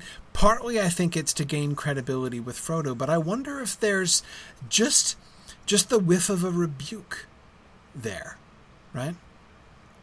Um even a like I know, right? And if you're thinking that you're like that you can just betray things, I'm on to you. Right? I wonder. I wonder if there's an element of uh, of of warning in that sense there. Um, yeah, yeah. Um, Frodo is annoyed and alarmed. Annoyed, of course, because he has no answer to the question, "Why did you do that?" Right? I mean, uh, or, or I mean, somebody was mentioning, I forget who it was. It, it sort of sounds like conversations that you've had with your toddler. Um, totally agree. Um, yeah, Blue Wizard was saying that. Um, it's like asking a misbehaving toddler why they did something bad. Can't imagine he expects an answer. No, Blue Wizard, you do expect an answer, and the answer you expect is, "I don't know." right? That's what he's gonna say, and of course, that's the answer, right? Why did you do? I don't. I don't. It was. It, it was an accident. It just happened, right? Um, in, in, uh, in other words, he's gonna he's gonna respond exactly like uh, like a child might. Um, yeah. Anyway, um, I don't know what you mean. Oh, yes, you do know exactly what I mean. Right. Um, Frodo is trying to pass it off, and Strider won't let him pass it off. Right. Um, we both know what's going on here. We we have to one way or another. We have to get to the bottom of this. Right if you're an idiot, you need protection. Uh, if you're a knave, then you need some more serious attention, right? I'm not going to let you just throw away the ring of power where the enemy can uh, can um, can get it. But we had better wait until the uproar has died down. Then, if you please, Mister Baggins, I should like a quiet word with you, right? I know who you are. Don't think you can mess with me, Buster. I, I really do think that this is, you know, it's it's. I don't want to overplay it. I do think that he is trying to give Frodo signals. I know who you are. I am on your side. Right? He is laying the foundation for that conversation that they're going to have. But I am in advance taking seriously something that Strider is going to say in the next chapter, namely that he has to make sure of them first. And if you look at this scene from Strider's point of view, it looks extremely questionable. Um, JJ, exactly what you were just typing, JJ. That's exactly it. Um, yeah, yeah. Um, yeah, no, Blue Wizard, I don't think that Frodo misses that he calls him Baggins. He ignores the sudden use of his proper name because he doesn't want to go there, right? Um, because to go what's it going to say? Hey, how did you know I was? then he give himself. He's trying to play it cool now, right? Um, but um, uh, but uh, but yeah, um, I, I agree. And Cecilia is reminding us, and this is a really important thing.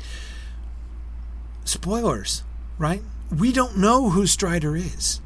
We don't yet have any reason to. It's it's easy for us to reconstruct this event from the future for, with in, t- containing our future knowledge right? Understanding not only that strider is a good guy but knowing much about him right? And what his character is like and the kinds of thing he's capable of and all of those kinds of things. This is um, you know cecilia was saying she remembers the first time reading it being convinced that he was really a black rider in disguise right? There is that possibility. We have every reason to think that Strider is just as shady as he looks, right? Just as, as shady as Butterbur seems to think he is, right? Um, and but in addition, I also want to think it through from Strider's point of view, right? Um, it's clear that he has some very serious doubts. Exactly, Veronica. He looks foul and feels fair, but that means he does have to look foul, right? Um, and uh, uh, he has to seem shady, right? Um, You may hear something to your advantage, he says. Even that, why does he say that? On the one hand, it sort of fits the character that he's in, right? It seems to, um, that is,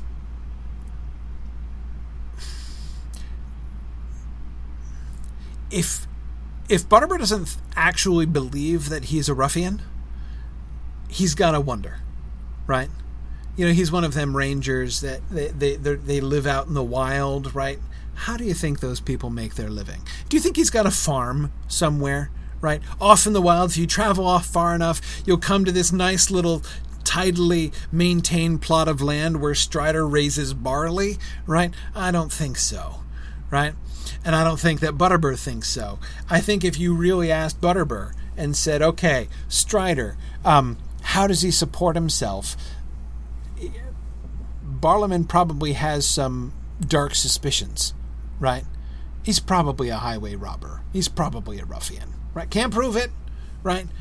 But Butterbur, you know, and it seems to be acting in a like you know innocent until proven guilty kind of uh, uh, uh, kind of way, but I don't see any reason to think that he's not pretty seriously dubious about Strider's legitimacy, right? Um, you know that he may actually be a criminal type, right? Um, and so here Strider kind of playing up in that in that um, um, in that mode says you may hear something to your advantage, right? There might be profit in it, right? He's got a scheme that he wants to involve Frodo in, right? At least that's the approach that he seems to take here. Why? And again, I wonder if one reason why he says that, he's being circumspect, but is he also still testing out Frodo, right? How's Frodo going to respond to that? If Frodo responds, if he says, um, it's a matter of some importance to us both, you may hear something to your advantage, if Frodo responds to that eagerly, right? Um, then, uh, uh, again, it might show that he's not who he says he is, or that you know he really is some kind. Of, Gandalf is wrong about him, and he's some kind of chancer who's just going to chuck the ring away, or give the ring away, or sell it, right? Uh, yeah, yeah. Um,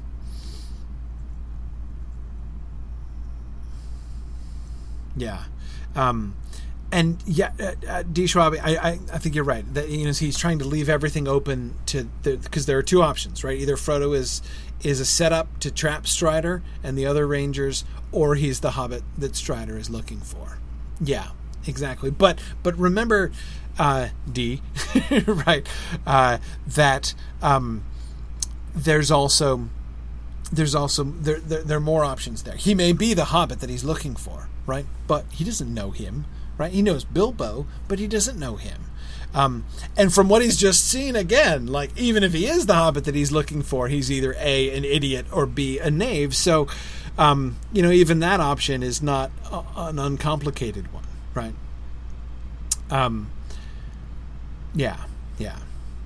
Yeah, no, Brandon, yes. If the Rangers are seen as a traveling band of people, they're all probably seen as shady. Yes, exactly. When you have traveling groups of people, right? You know, when you if when a when a a group of itinerant people come and set up uh, their wagons in your village, what does everybody say, right? They're going to steal everything, right? Everyone everyone says, "Oh, better tie everything down because they're going to rob us blind." Right? That's what people say. Um, so yeah, yeah. I mean, that's uh, that they would suspect. Uh, uh, uh Brandon, the, they probably the Bree-landers probably suspect all Rangers of being little better than brigands, right? Well behaved, apparently. I mean, Strider can tell a rare tale when he has a mind, but you know that doesn't show that he's honest, right? Um, yeah, yeah. Um, Yeah, Matt asks a great question. Um, does Strider have a real sense of the tempting that the ring does? He's never encountered it except in stories. Yeah, I don't know how much Strider understands. Um, I, I, I can't imagine he knows too much. Even Gandalf doesn't know all that much. What does Gandalf know about it, right? I, I, I gotta think that almost all like the Gandalf has what he can extrapolate from his conversation with Bilbo before Bilbo's departure and from his conversation with Gollum, right? His interrogation of Gollum. Those are the only two pieces of evidence that even Gandalf has for how the ring impacts its wielder, right? Its holder. And um, he's probably talked about this with Aragorn some, but I can't imagine that Aragorn can really kind of break down what must have been going on in Frodo's head there. Yeah. Um, yeah, JJ says, Does Strider know that Gandalf and Bilbo consider Frodo the best hobbit in the Shire? If so, he must imagine that Shire folk on the whole are very, very incapable indeed. Uh, yeah, I, I, first of all, he's got to. He's got to, right? Um, Gandalf has to have mentioned Frodo. I mean, it's been 17 years, right? So Gandalf has told Aragorn about the ring. You know, they're they're they're they're they're, they're a team on this, right? And he Gandalf would have told him that Frodo had it. So yeah, and I'm sure he has assured Aragorn, right? Oh yeah, the guy I left it with, he is the best. Yes, he is absolutely top shelf among hobbits, right? This guy, like, trust me, I have left the rings in as good hands as I possibly could have. And then the first day that Strider meets him, he's dancing on tables and putting on the ring in the common room.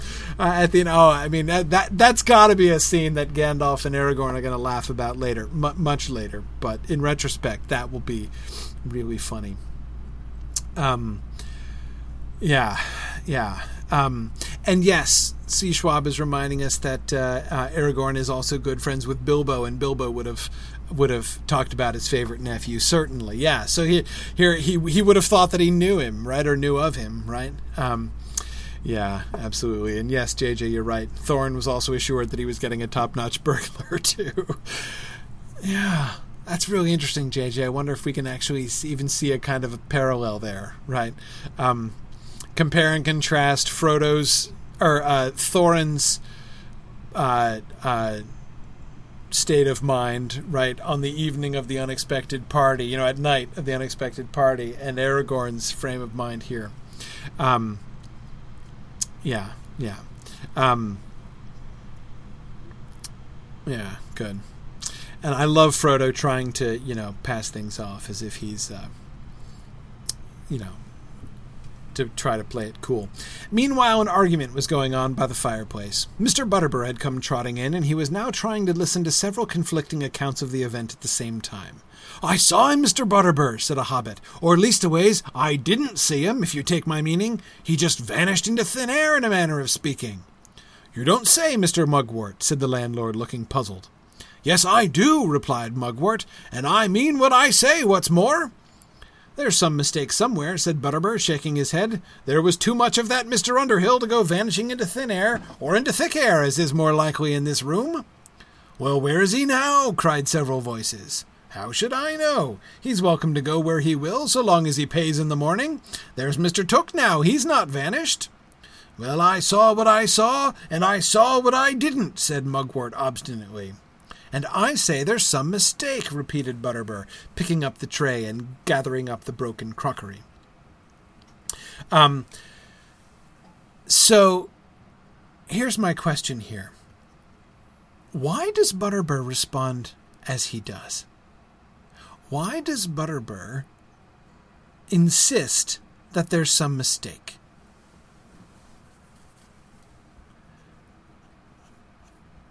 And Emma Thorne, yes, Butterbur absolutely is making a fat joke about Frodo. Um, uh, yeah, yep. So Tarlonio, I agree. He's de-escalating, right? Oakwig says he's trying to diffuse the situation with humor. Yes.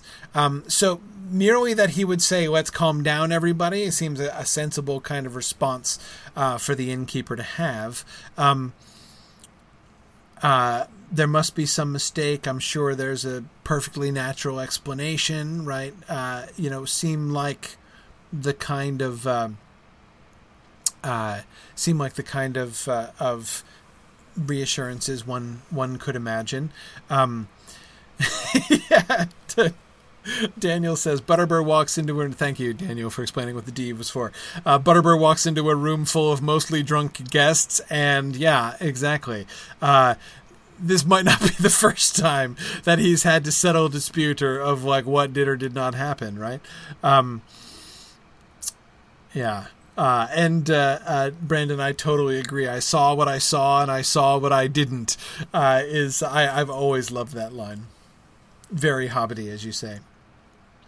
Um, Oh yeah, no, Hrothgar. Uh, thick air is a reference to the smoke and heat of the room. The uh, the fat joke is there was too much of that Mister Underhill to go vanishing.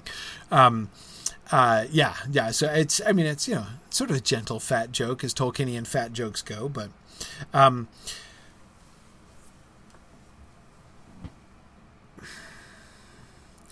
Veronica, I agree that he knows more about Frodo than he lets on. Um, peeking up ahead, right? Um, he is just about to say that he's about to set up his appointment with Frodo, right? He's making his appointment to talk with Frodo later on because he's remembered the letter, right? Um, the remembering of the letter has already happened. Um, we can tell because he immediately, you know, without going out again or doing anything else, he he asks Frodo to see him later on.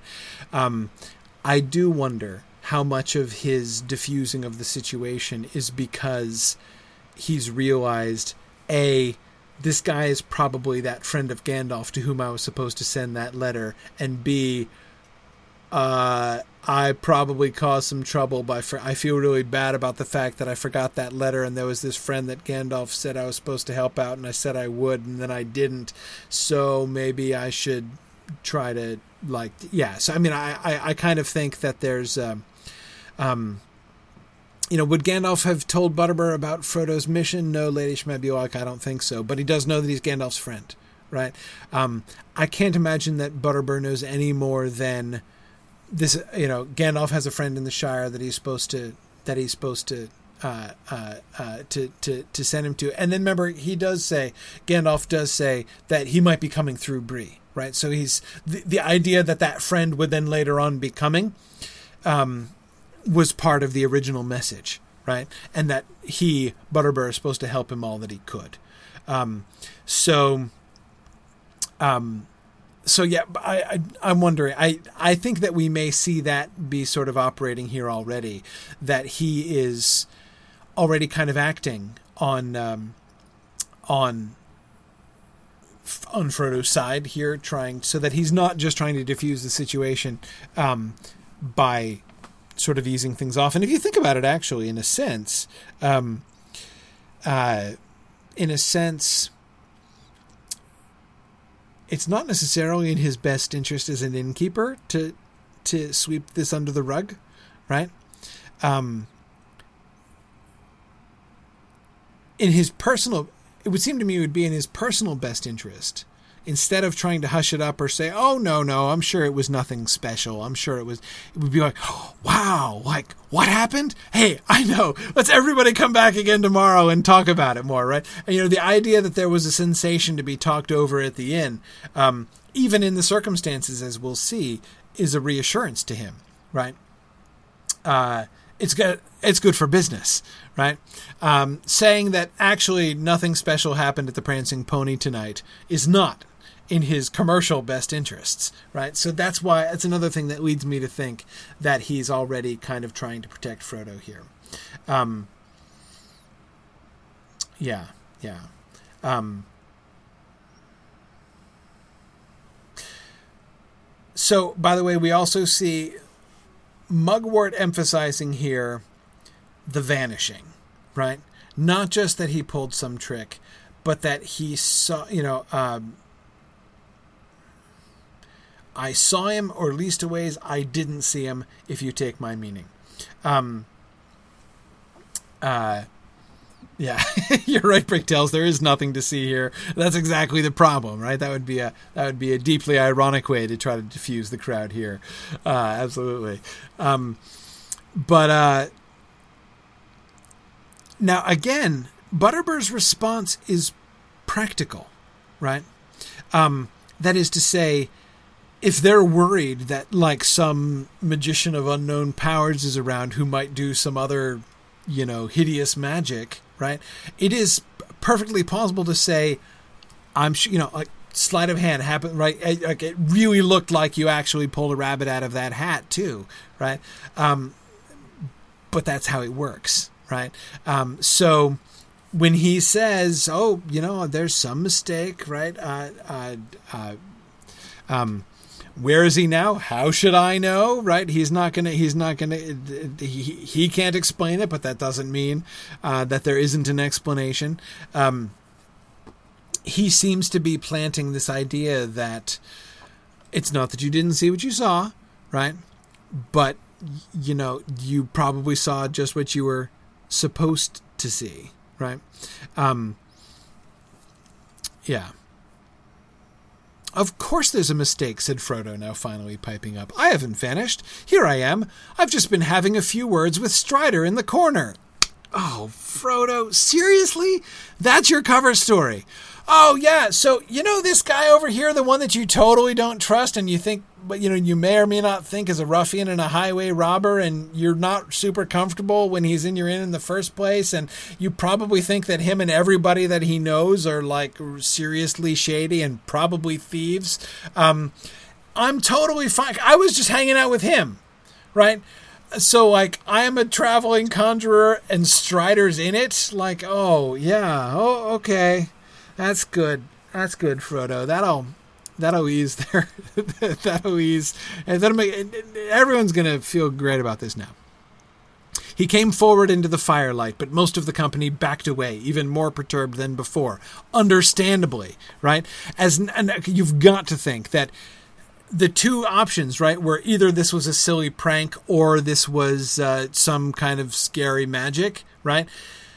In any one way or the other, right? Oh, and by the way, this is um, this is an, another possibility. Somebody just mentioned this. Who was it? Just mentioned this. Oh yeah, Bricktails was just mentioning this. It's also, of course, possible that Frodo could be a victim, right? Um, somebody vanished like it doesn't necessarily mean that the vanish the vanishee was in on it, right? I mean, you know, fairy tales do contain sudden vanishings in which someone is whisked away, right? So, you know, it's it's possible that he's that he's the victim and not the doer of the magic, but still it's freaky. Anyway, I've been having a few words with Strider in the corner. Oh, and my accomplice is the shady guy. Right now, all of a sudden, it's this like whole new world of of of interpretation has been open to them, and it's not good. Right? Okay, so you're not a victim. Maybe you're not a victim. Maybe you're not a magician uh, you know, m- maybe you're, you're, like you, you don't actually do magic. Maybe you weren't just playing a totally inappropriate prank on us. Maybe you're like a con artist in cahoots with the really shady guy, and this is like part of some two man con that you guys are working on. Oh, geez, uh, not good, not good, right? Um, yeah, yeah. Um, he came forward into the firelight, right? They're even more perturbed than before. They were not in the least satisfied by his explanation that he had crawled away quickly under the tables after he had fallen. Most of the hobbits and the men of Bree went off then and there in a huff, having no fancy for further entertainment that evening. Uh, further entertainment, right? Meaning the song, but also possibly the magic trick, right? Uh, one or two gave Frodo a black look and departed muttering among themselves. The dwarves and the two or three strange men that still remained got up and said good night to the landlord, but not to Frodo and his friends. Right? They don't seem to care very much. They were not even necessarily paying that close attention. Um, but it's clear that those people are questionable, so they're just ignoring them and walking out, right? And they're leaving because everyone else is left. Uh, before long, no one was left but Strider, who sat on unnoticed by the wall. Mr. Butterbur did not seem much put out. He reckoned, very probably, that his house would be full again on many future nights until the present mystery had been thoroughly discussed. Now, what have you been doing, Mr. Underhill? he asked. Frightening my customers and breaking up my crock my crocks with your acrobatics? Um, yeah, acrobatics, right? He does seem to. I think that Butterbur. There's no way that Butterbur thinks he's a magician, right? Now he's a friend of Gandalf, so I suppose it's not utterly impossible. Um, but I think that Butterbur actually does believe that it was just some kind of sleight of hand, right? Some kind of prank on Frodo's part, that there is a perfectly natural explanation for it, and that he just did some trick that made everybody think that he disappeared, right? Um, acrobatics, right? That's that's clearly what he was doing, even though most of them aren't satisfied, right? Because that's a boring explanation. Um, there are so i mean of all of the explanations that we've just been talking about right the fact that he just kind of did it on purpose and was super dexterous and slipped away when no one was noticing and nobody saw him and then he popped up over by strider and everything is fine and he and that is obviously the most boring possible explanation of this whole of this whole thing um yeah yeah um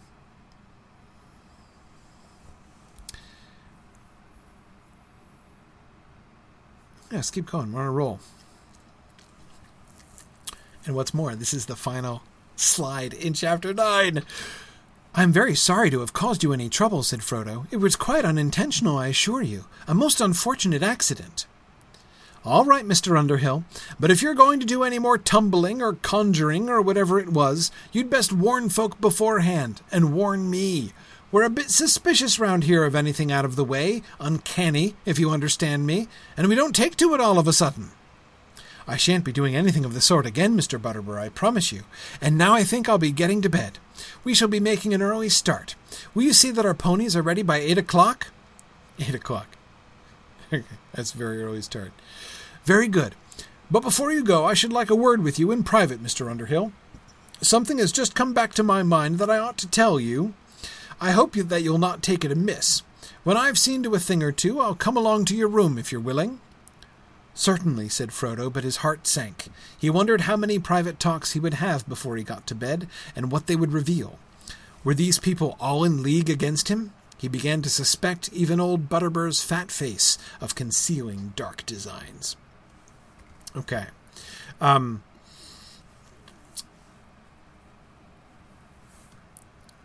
we're suspicious of anything uncanny around here. They don't take to magic, right?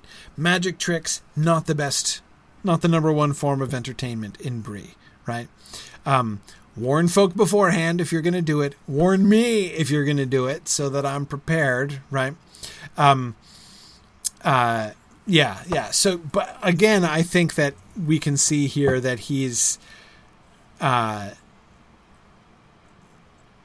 he thinks that he was tumbling, conjuring acrobatics, right? The, Butterbur's interpretation of the situation seems fairly clear, um, and that he seems to interpret it as fun, right? Like Frodo thought he was gonna like.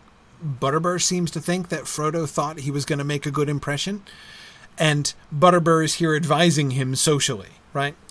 Let me explain to you about Bree right? We're not really into magic tricks here. We don't take to uncanny stuff, right? So that's really not the move in the common room, right? Stick to singing, Frodo. Um, yeah. Uh, and Frodo says no, he has no plans on a repeat performance, right? I like Frodo's attempt here to try to return everything to normal, right? Butterbur gets it sort of, right? He hasn't even had to explain himself to Butterbur. Butterbur has provided him his own explanation of what happened. Um, and it's Butterbur seems to be the only one in the inn who is who bought his uh, rather thin story, right? Um, so he seems to be just kind of wanting to roll with that, right? Uh, uh, we'll be making an early start. Please have our ponies ready by 8 o'clock. When Butterbur says, Something has just come back to my mind that I ought to tell you, I hope that you'll not take it amiss. Frodo is suspicious. Were all these people in league against him? Right? The idea of Frodo and Butter or that of Strider and Butterbur being in league, right? Um, is an interesting one, right? And the only thing that would seem to suggest it is the fact that they've both they both want a, a, private appointment with him, right? Both of them have asked for a private audience. Are they working together? Is there something that they're trying to set up uh, with uh, both of them with me, right? Um, the fact that he's is suspecting everyone is in league that they're in league against him and that even old Butterbur's fat face might conceal dark designs. I think that that means it goes without saying that Strider's face may conceal dark designs, right?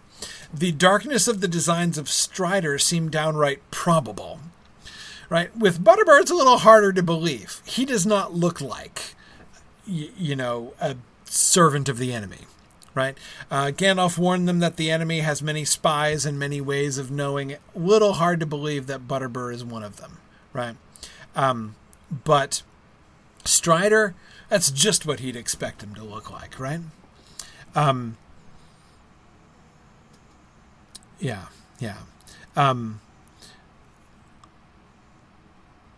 But he's suspicious. I hope that you'll not take it amiss, Butterbur says. Something has come back to my mind. I hope that you'll not take it amiss. Um, we know what Butterbur's thinking, right? When he says, I hope you'll not take it amiss, he's saying, I hope you're not going to be angry at me when I tell you, right? When I make my confession to you. Um, but Frodo doesn't know that. So here I'm I'm again trying to play the game, knowing only what Frodo knows. What does it sound to him like Butterbur is saying? What is he suspicious of? Exactly. Um, here Butterbur has championed him. Butterbur has been the only one not to ask questions, right? Or to not only accept, but even himself to suggest the explanation that Frodo himself ultimately gave of the mishap, right?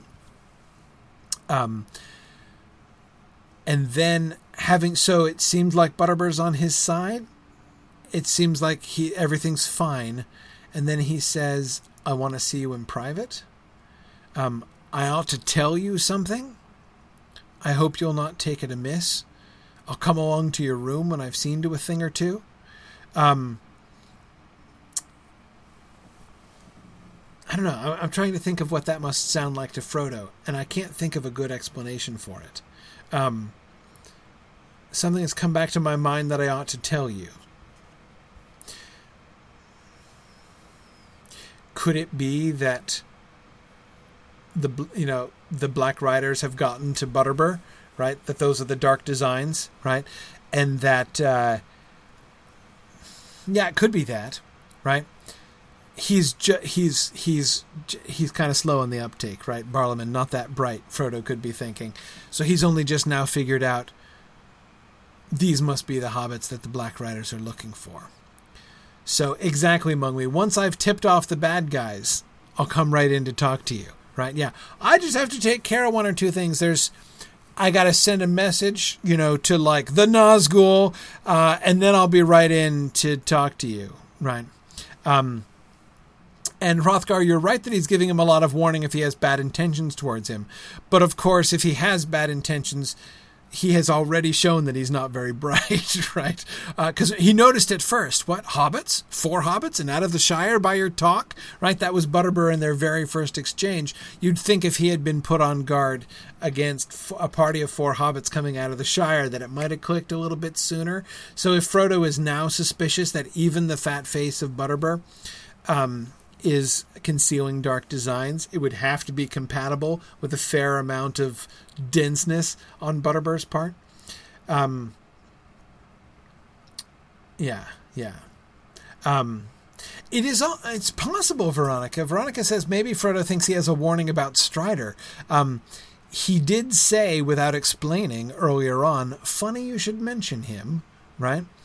Um, is that perhaps the thing that's come back into his mind that he wanted to warn him about Strider? After all, Frodo was using Strider as an alibi just a minute ago, right? So maybe the thing that he wants to say is like, so I, you know, okay, um, you know, yeah, maybe, maybe he wants to explain more about uh, that last comment that he didn't, um, uh, that he didn't explain. Um, And yeah, yeah, C. Schwab is saying I think it's the association with Strider that's making Frodo suspicious. Um, Strider, a suspicious character, demands a private talk, then Butterbur does the same right after. Um, and Strider, what's more, made it sound like he had a business proposition for him, right? You may hear something to your advantage, right? So maybe Butterbur is kind of doing the same thing, right? Yeah. Yeah. Yeah. Good thinking. Okay. And with that, we are done with chapter 9. We will start chapter 10 next week. Um, it is uh, and we are we are off to our field trip tonight. Everybody, woohoo. Okay.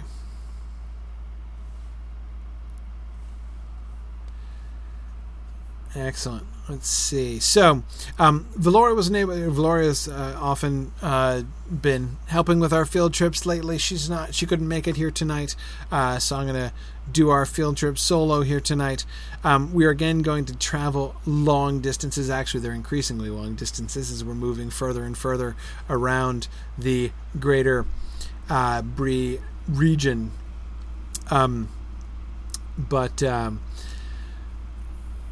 so we're going to head out to Coombe, and from Coombe we're going to go up into the Chetwood. I want to explore the Chetwood, having thought about shady people who live off in the wilderness near Bree. I want to be exploring what we do in game with shady people living off in the wilderness near Bree, uh, because I've always thought this was really interesting and cool uh, how they uh, how they did this. So let us head off. Off we go out to Coombe. I think I'm just to get on a horse and actually I could probably swift travel there, couldn't I? I think I could. But I think I won't. I think I'll just horse up. All right. So thanks everybody who was joining us just for the book discussion. We will do we'll be back next next week for book or chapter 10, not book 10. Okay. All right, let us horse up and head out to call. Wait for people in the center of Coombe there. Oops, sorry, running over people. Oh, excuse me, really crowded stairway. Okay.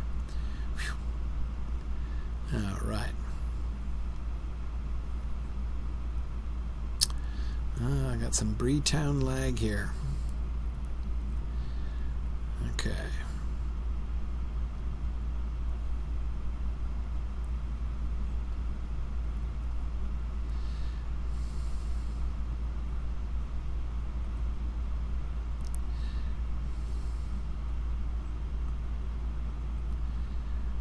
Right, here's the Coombe Gate. Up the hill, I love the laundry.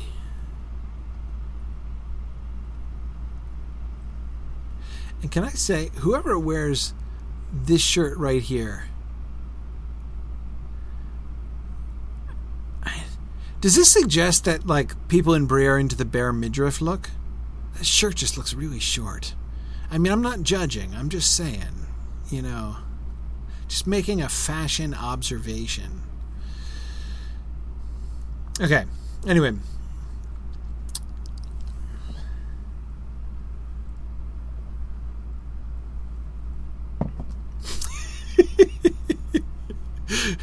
hey, Mungo, I said I wasn't judging. I just it's surpri- it's surprising because you know the the the neck and sleeves make it look like a long sleeve tunic, but then it just stops.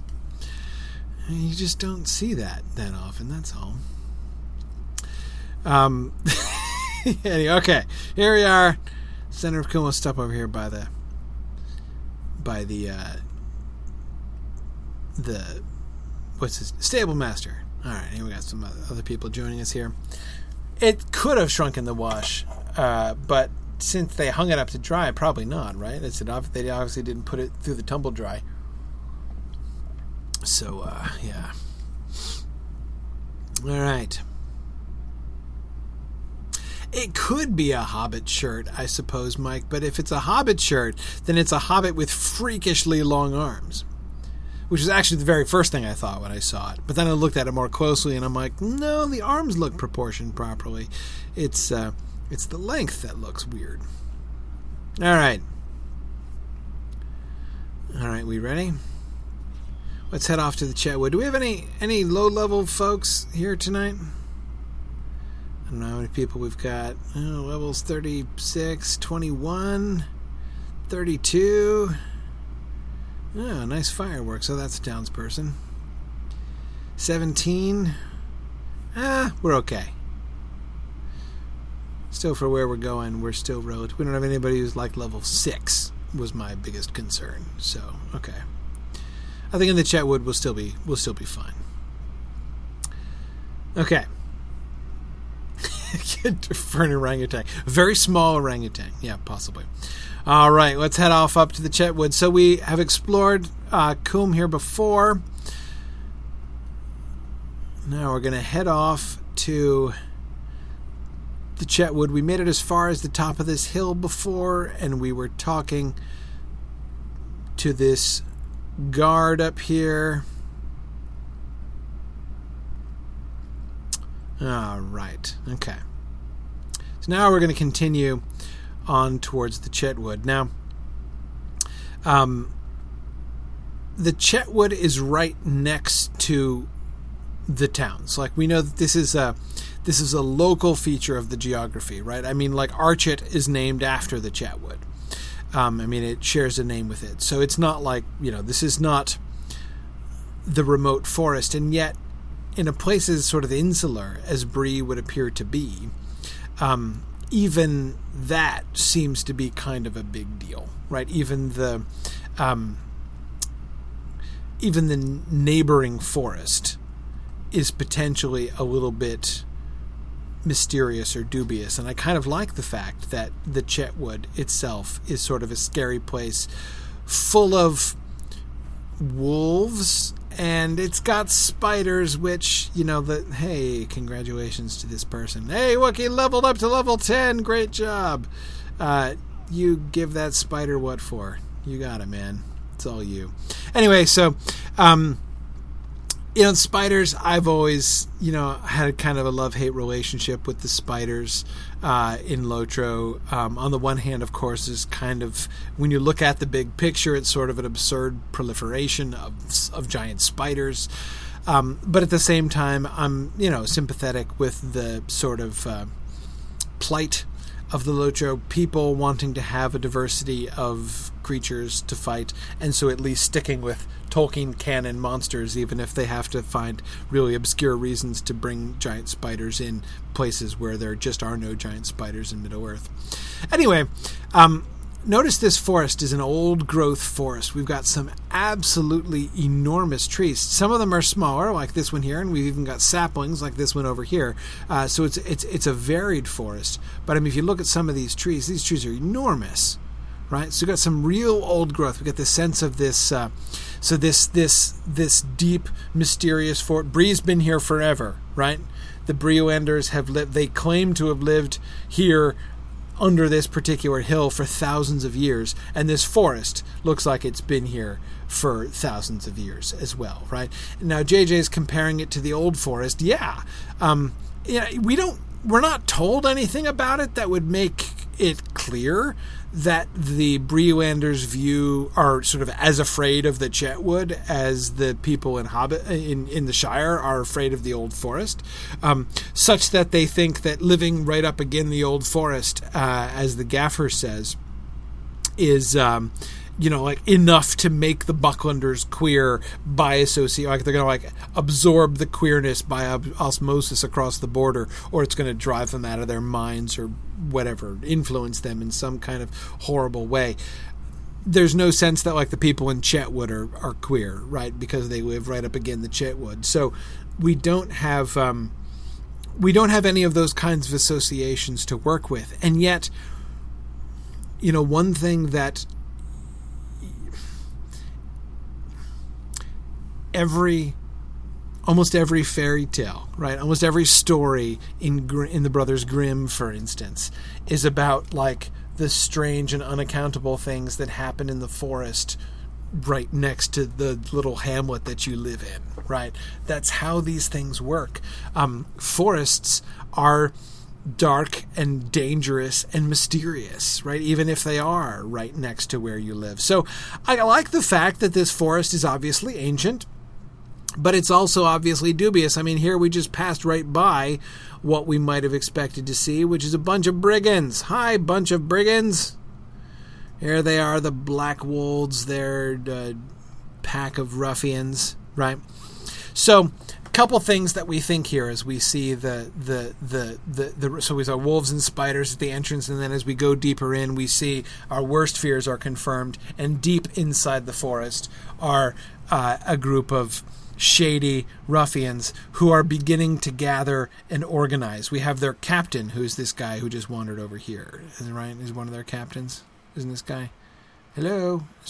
No, that's, a sergeant, right? But they have ranks. There was a captain we were just walking behind. This guy's a sergeant over here, uh, who's, who's just a raider. This guy is also something.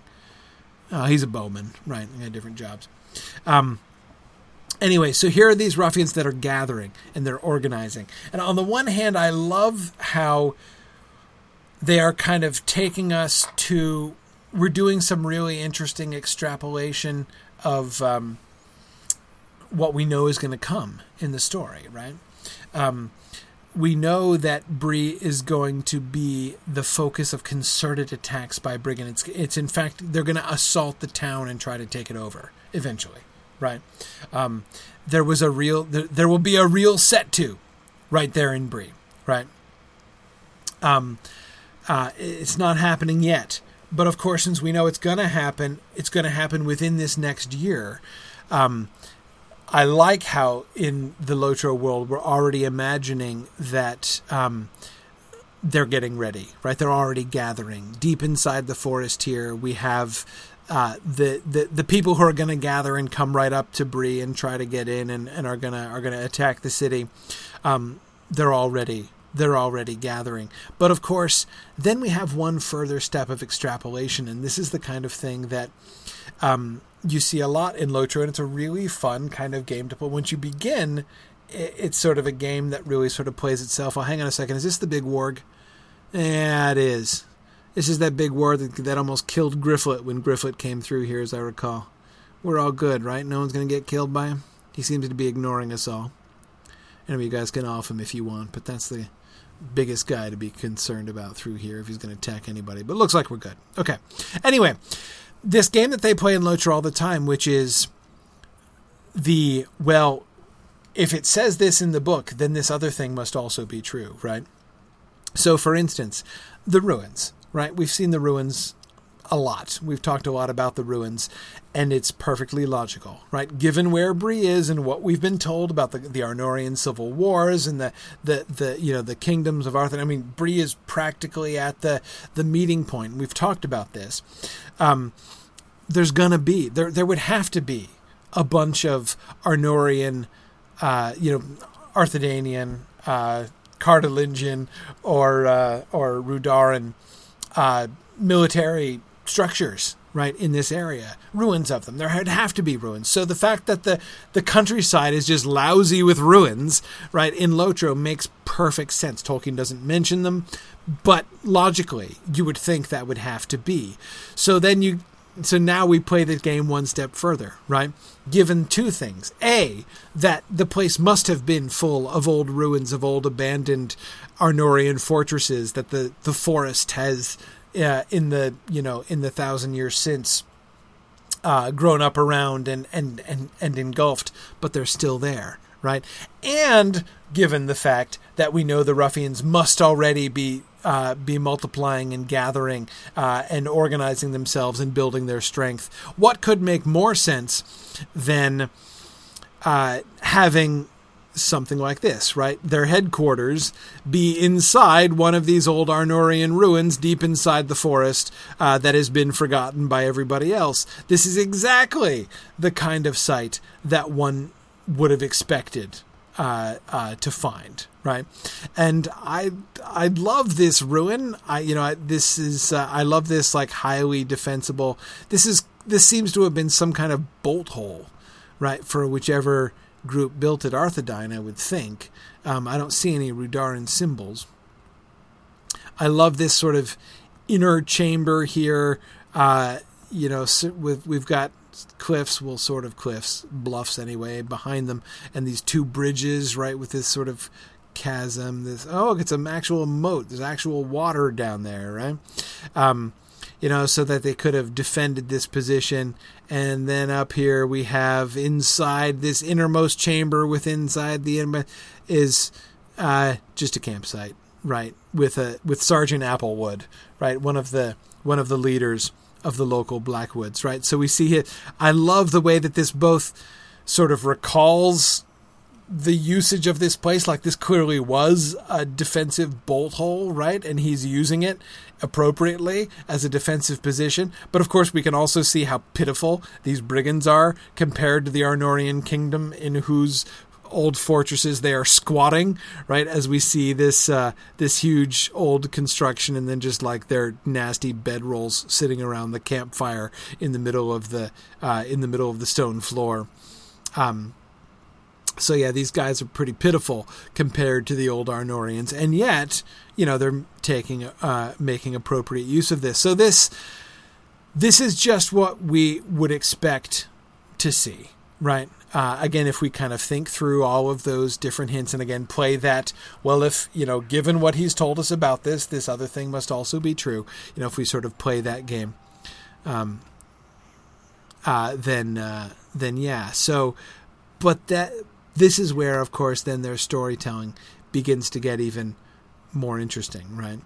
So we come in here, we go deeper into the ruin, and now things start to get sketchy.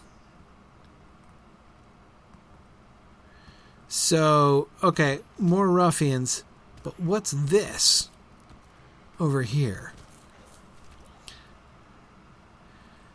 Notice we've got a couple things.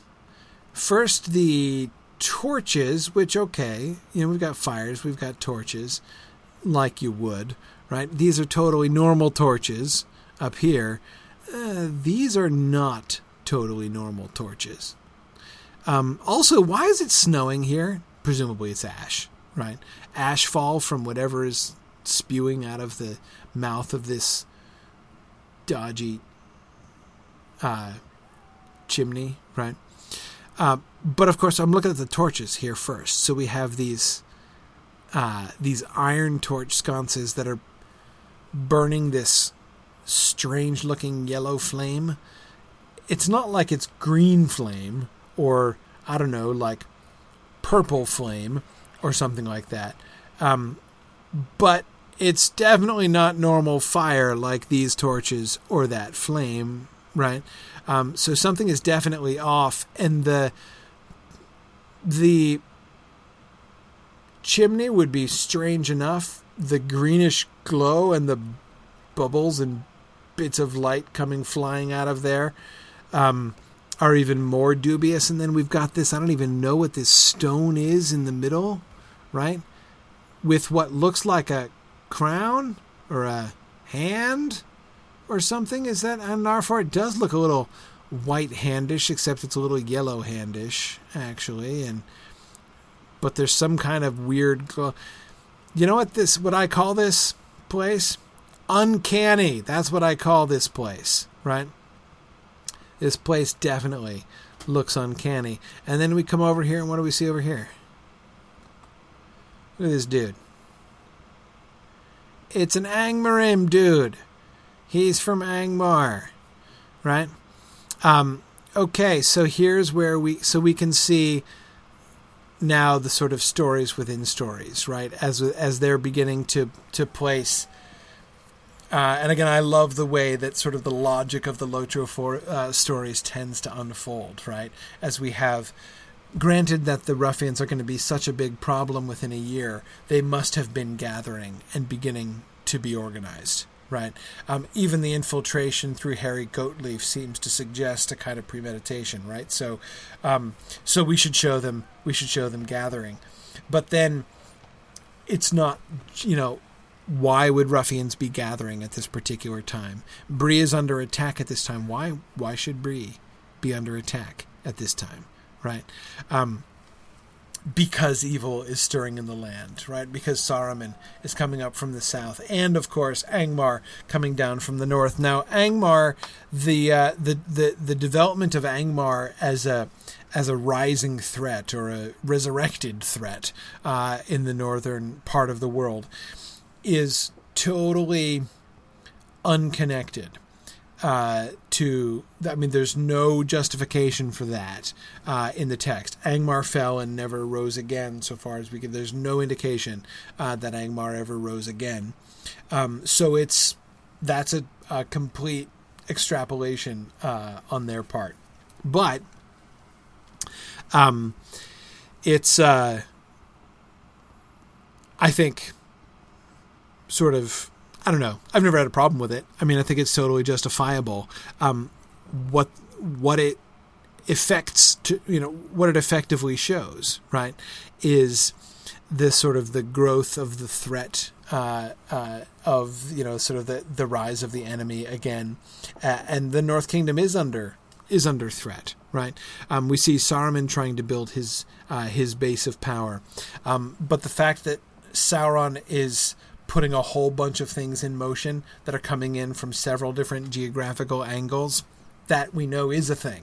That's part of Sauron's preparations for the War of the Ring.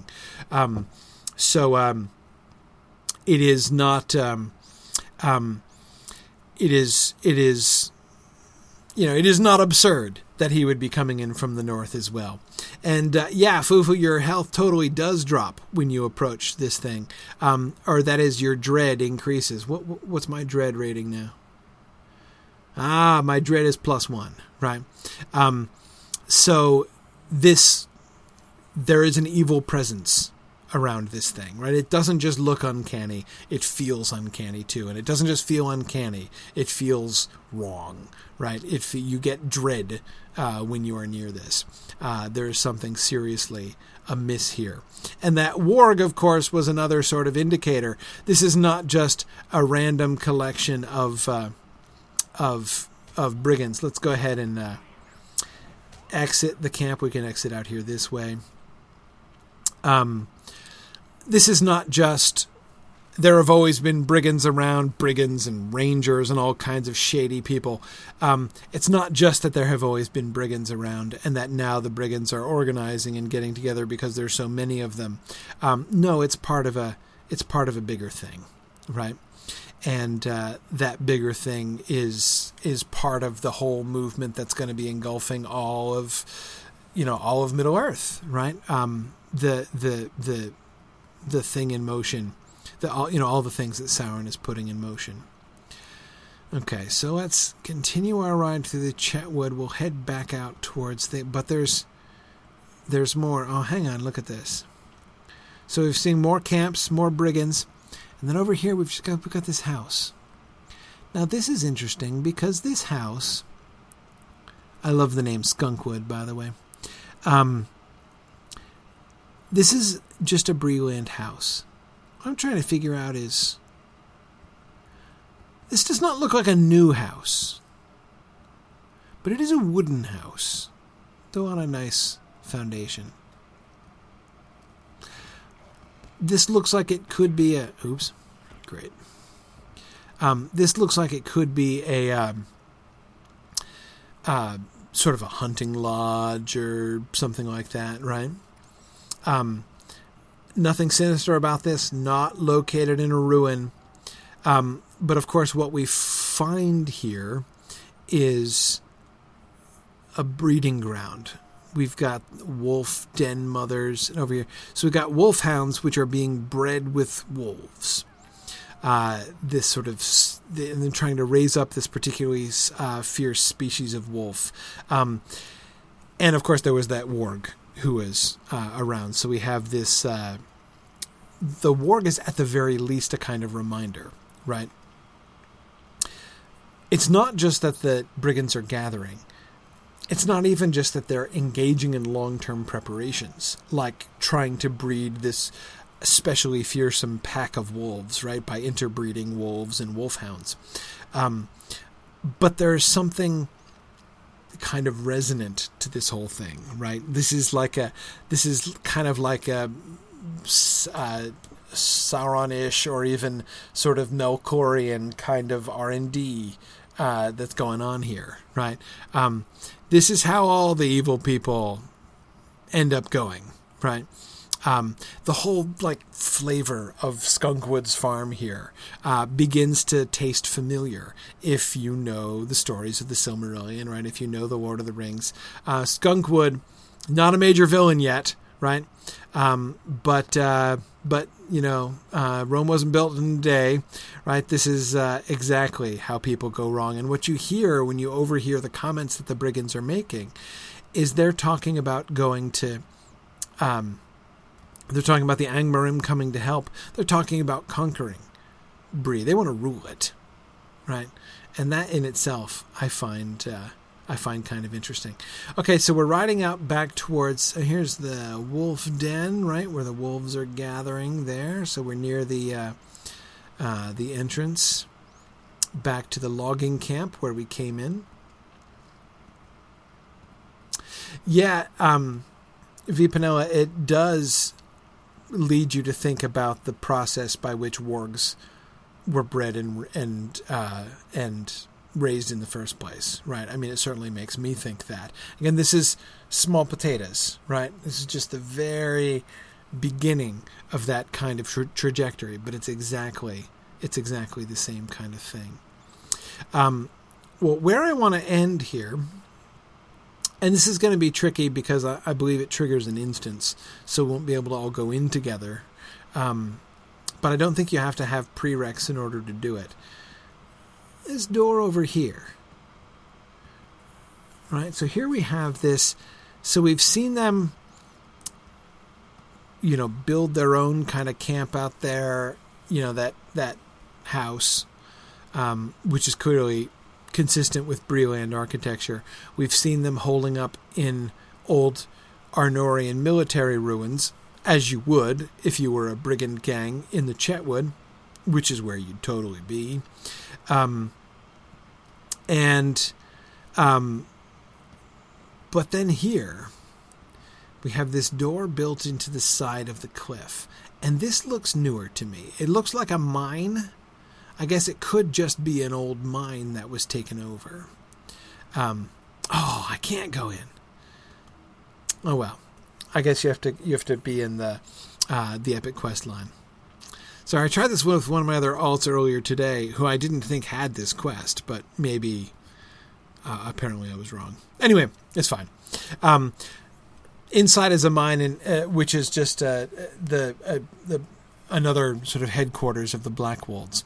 Um, what I really like there is how you can see sort of the escalation. So if you go, if you do the uh, volume one of the Epic Quest line, you'll go, you'll go through into there, and um, um, what you'll see is Skunk Skunkwood. You'll get to meet Captain Skunkwood in there. And when you meet Captain Skunkwood, what, what I primarily wanted to go in to see uh, and uh, one of you who's inside, actually, if you could post a screenshot of this, and I'll put it up, I'd really appreciate it. Um, of Skunkwood flanked by the by the the torches, right? So okay, so uh, you come in and you find Captain Skunkwood, and he's standing up on this dais, and he's flanked by those those iron uh, torch stands right? Just like we saw with that kind of uncanny yellow flame, except inside here, the flames are bright purple. So it's even more obviously uncanny. And there's this uh, there's this clear sense of we the brigands have allied ourselves to strange and uncanny and sorcerous powers, right? Which we clearly don't really understand. Um, uh, and then, of course, we meet Umdir, who is. Uh, I really like the Umdir plot because, of course, it's such a wonderful exploration of what happens with Frodo. I think we'll go and we'll we'll, we'll talk more about Umdir when we get to, to Frodo's wound and the effects of Frodo's wound later on. Um, but um, anyway, so um, uh, so yeah, like I said, if somebody can get get to uh, Captain Skunkwood with his purple torches and send me a screenshot here in uh, in Discord, uh, that would be uh, that that would be pretty awesome. Um, yeah, yeah. And of course, as several of you are pointing out, we also do get to meet one of my very favorite characters which is the poor old woman named Sarah Oakheart, uh, who is uh, in trouble and, and needs to be rescued. So, um, by the way, I didn't even totally. I'd forgotten that Sarah Oakheart was in this cave until I just went back in it again earlier today. Uh, I think was the first time I'd gone through that uh, since I uh, first finished Volume One of the Epic Quest line. Um, yeah, good old Speedy. Uh, yeah, yeah, good old Sarah Wingfoot Oakheart. Um, absolutely. Um, yeah, cool. Um, anyway, uh, so the way in which I so the point I'm making is just I love that the way that they show the escalation, right? Even the the not just the way that they kind of play out the larger plot lines and sort of think through the storyline of what is actually going on in this region and telling some really interesting stories behind you know building off of what we see happening in the story. Remember, this is the kind of stuff that they assume Strider, you know, that they assume Strider's involved in, or even perhaps you know one of the ringleaders of, right? Um, but uh, but when we see it, so it's not just extrapolating that in a really interesting way, but also the way that we can see them engaging in such a fascinating way with some of these major themes, right? I love the way that we see the sort of the corruption of evil. It's like we have these good, honest brigands, right? And that's bad enough, right? You know, they're brigands and they're highway robbers, and that's not a good look. But even the good, honest highway robbers are being uh, corrupted right? They're being twisted uh, to somebody else's ends. Hey, thank you for that, Pontine. Pontine got it. Here, let's see. Okay, let me see if I can just expand my Discord here. Okay. There it is. Pontine sent me the image. There we go. I'll just put that on Twitch here. Okay. Boom. There he is. So there he is, flanked by his dodgy wolfhounds, right? But now he's surrounded by these clearly uncanny purple torch, you know, pinkish purple torches, and six banners clearly showing the iron crown of Angmar, right? Um, this is a guy who is, um, he was a scumbag, but he was his own scumbag, right? And now he has been you know caught up in something which is much bigger and darker than he was and he's either going to get just trampled by it or he's going to get you know twisted into something far worse even than he was. Um so uh yeah anyway that's um uh I, I, I I, I really like that progression thinking of what we can because this is the this is the cave where we you know begin to see what's really happening right? Where we where we start to get to the bottom of the uh, the story of the Black Wolves here what's really happening with the Black Wolves uh, in volume one of the epic. Um, and so I love how that kind of uh, how that kind of comes together. So yeah Pontine thanks for that screenshot. That's perfect. All right. Um, good. Well I think this is it's uh, right here at Captain Skunkwood that I had wanted to leave it. Um, so I will, uh, uh, I will, I will leave it there. I think tonight. Um, okay. Oh, we we've got another one coming in. There we go. Okay.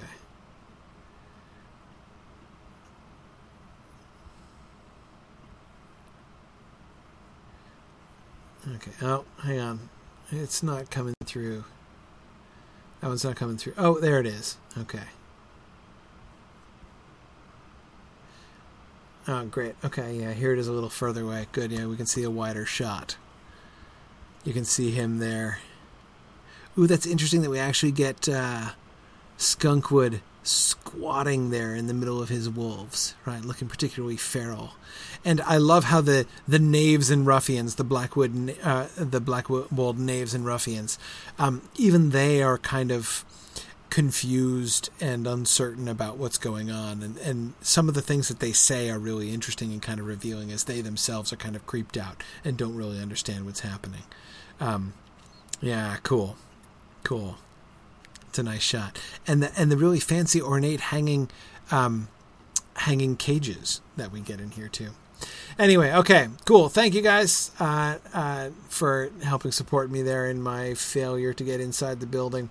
Um, very good. All right, it is late tonight. I kept you guys late, but we finished chapter 9, so it was totally worth it. Thank you guys for joining me, both for tonight's class and for our field trip. And next week, uh, we will be back and we will start chapter 10, and it's going to be awesome. So thanks, everybody, for joining me, and I'll see you guys next week. Bye now. Thanks for joining me on this epic exploration of The Lord of the Rings and of Standing Stone's video adaptation of Tolkien's story. If you are having even half the fun I'm having on this journey, I hope you will consider supporting the project by donating at signumuniversity.org/fund.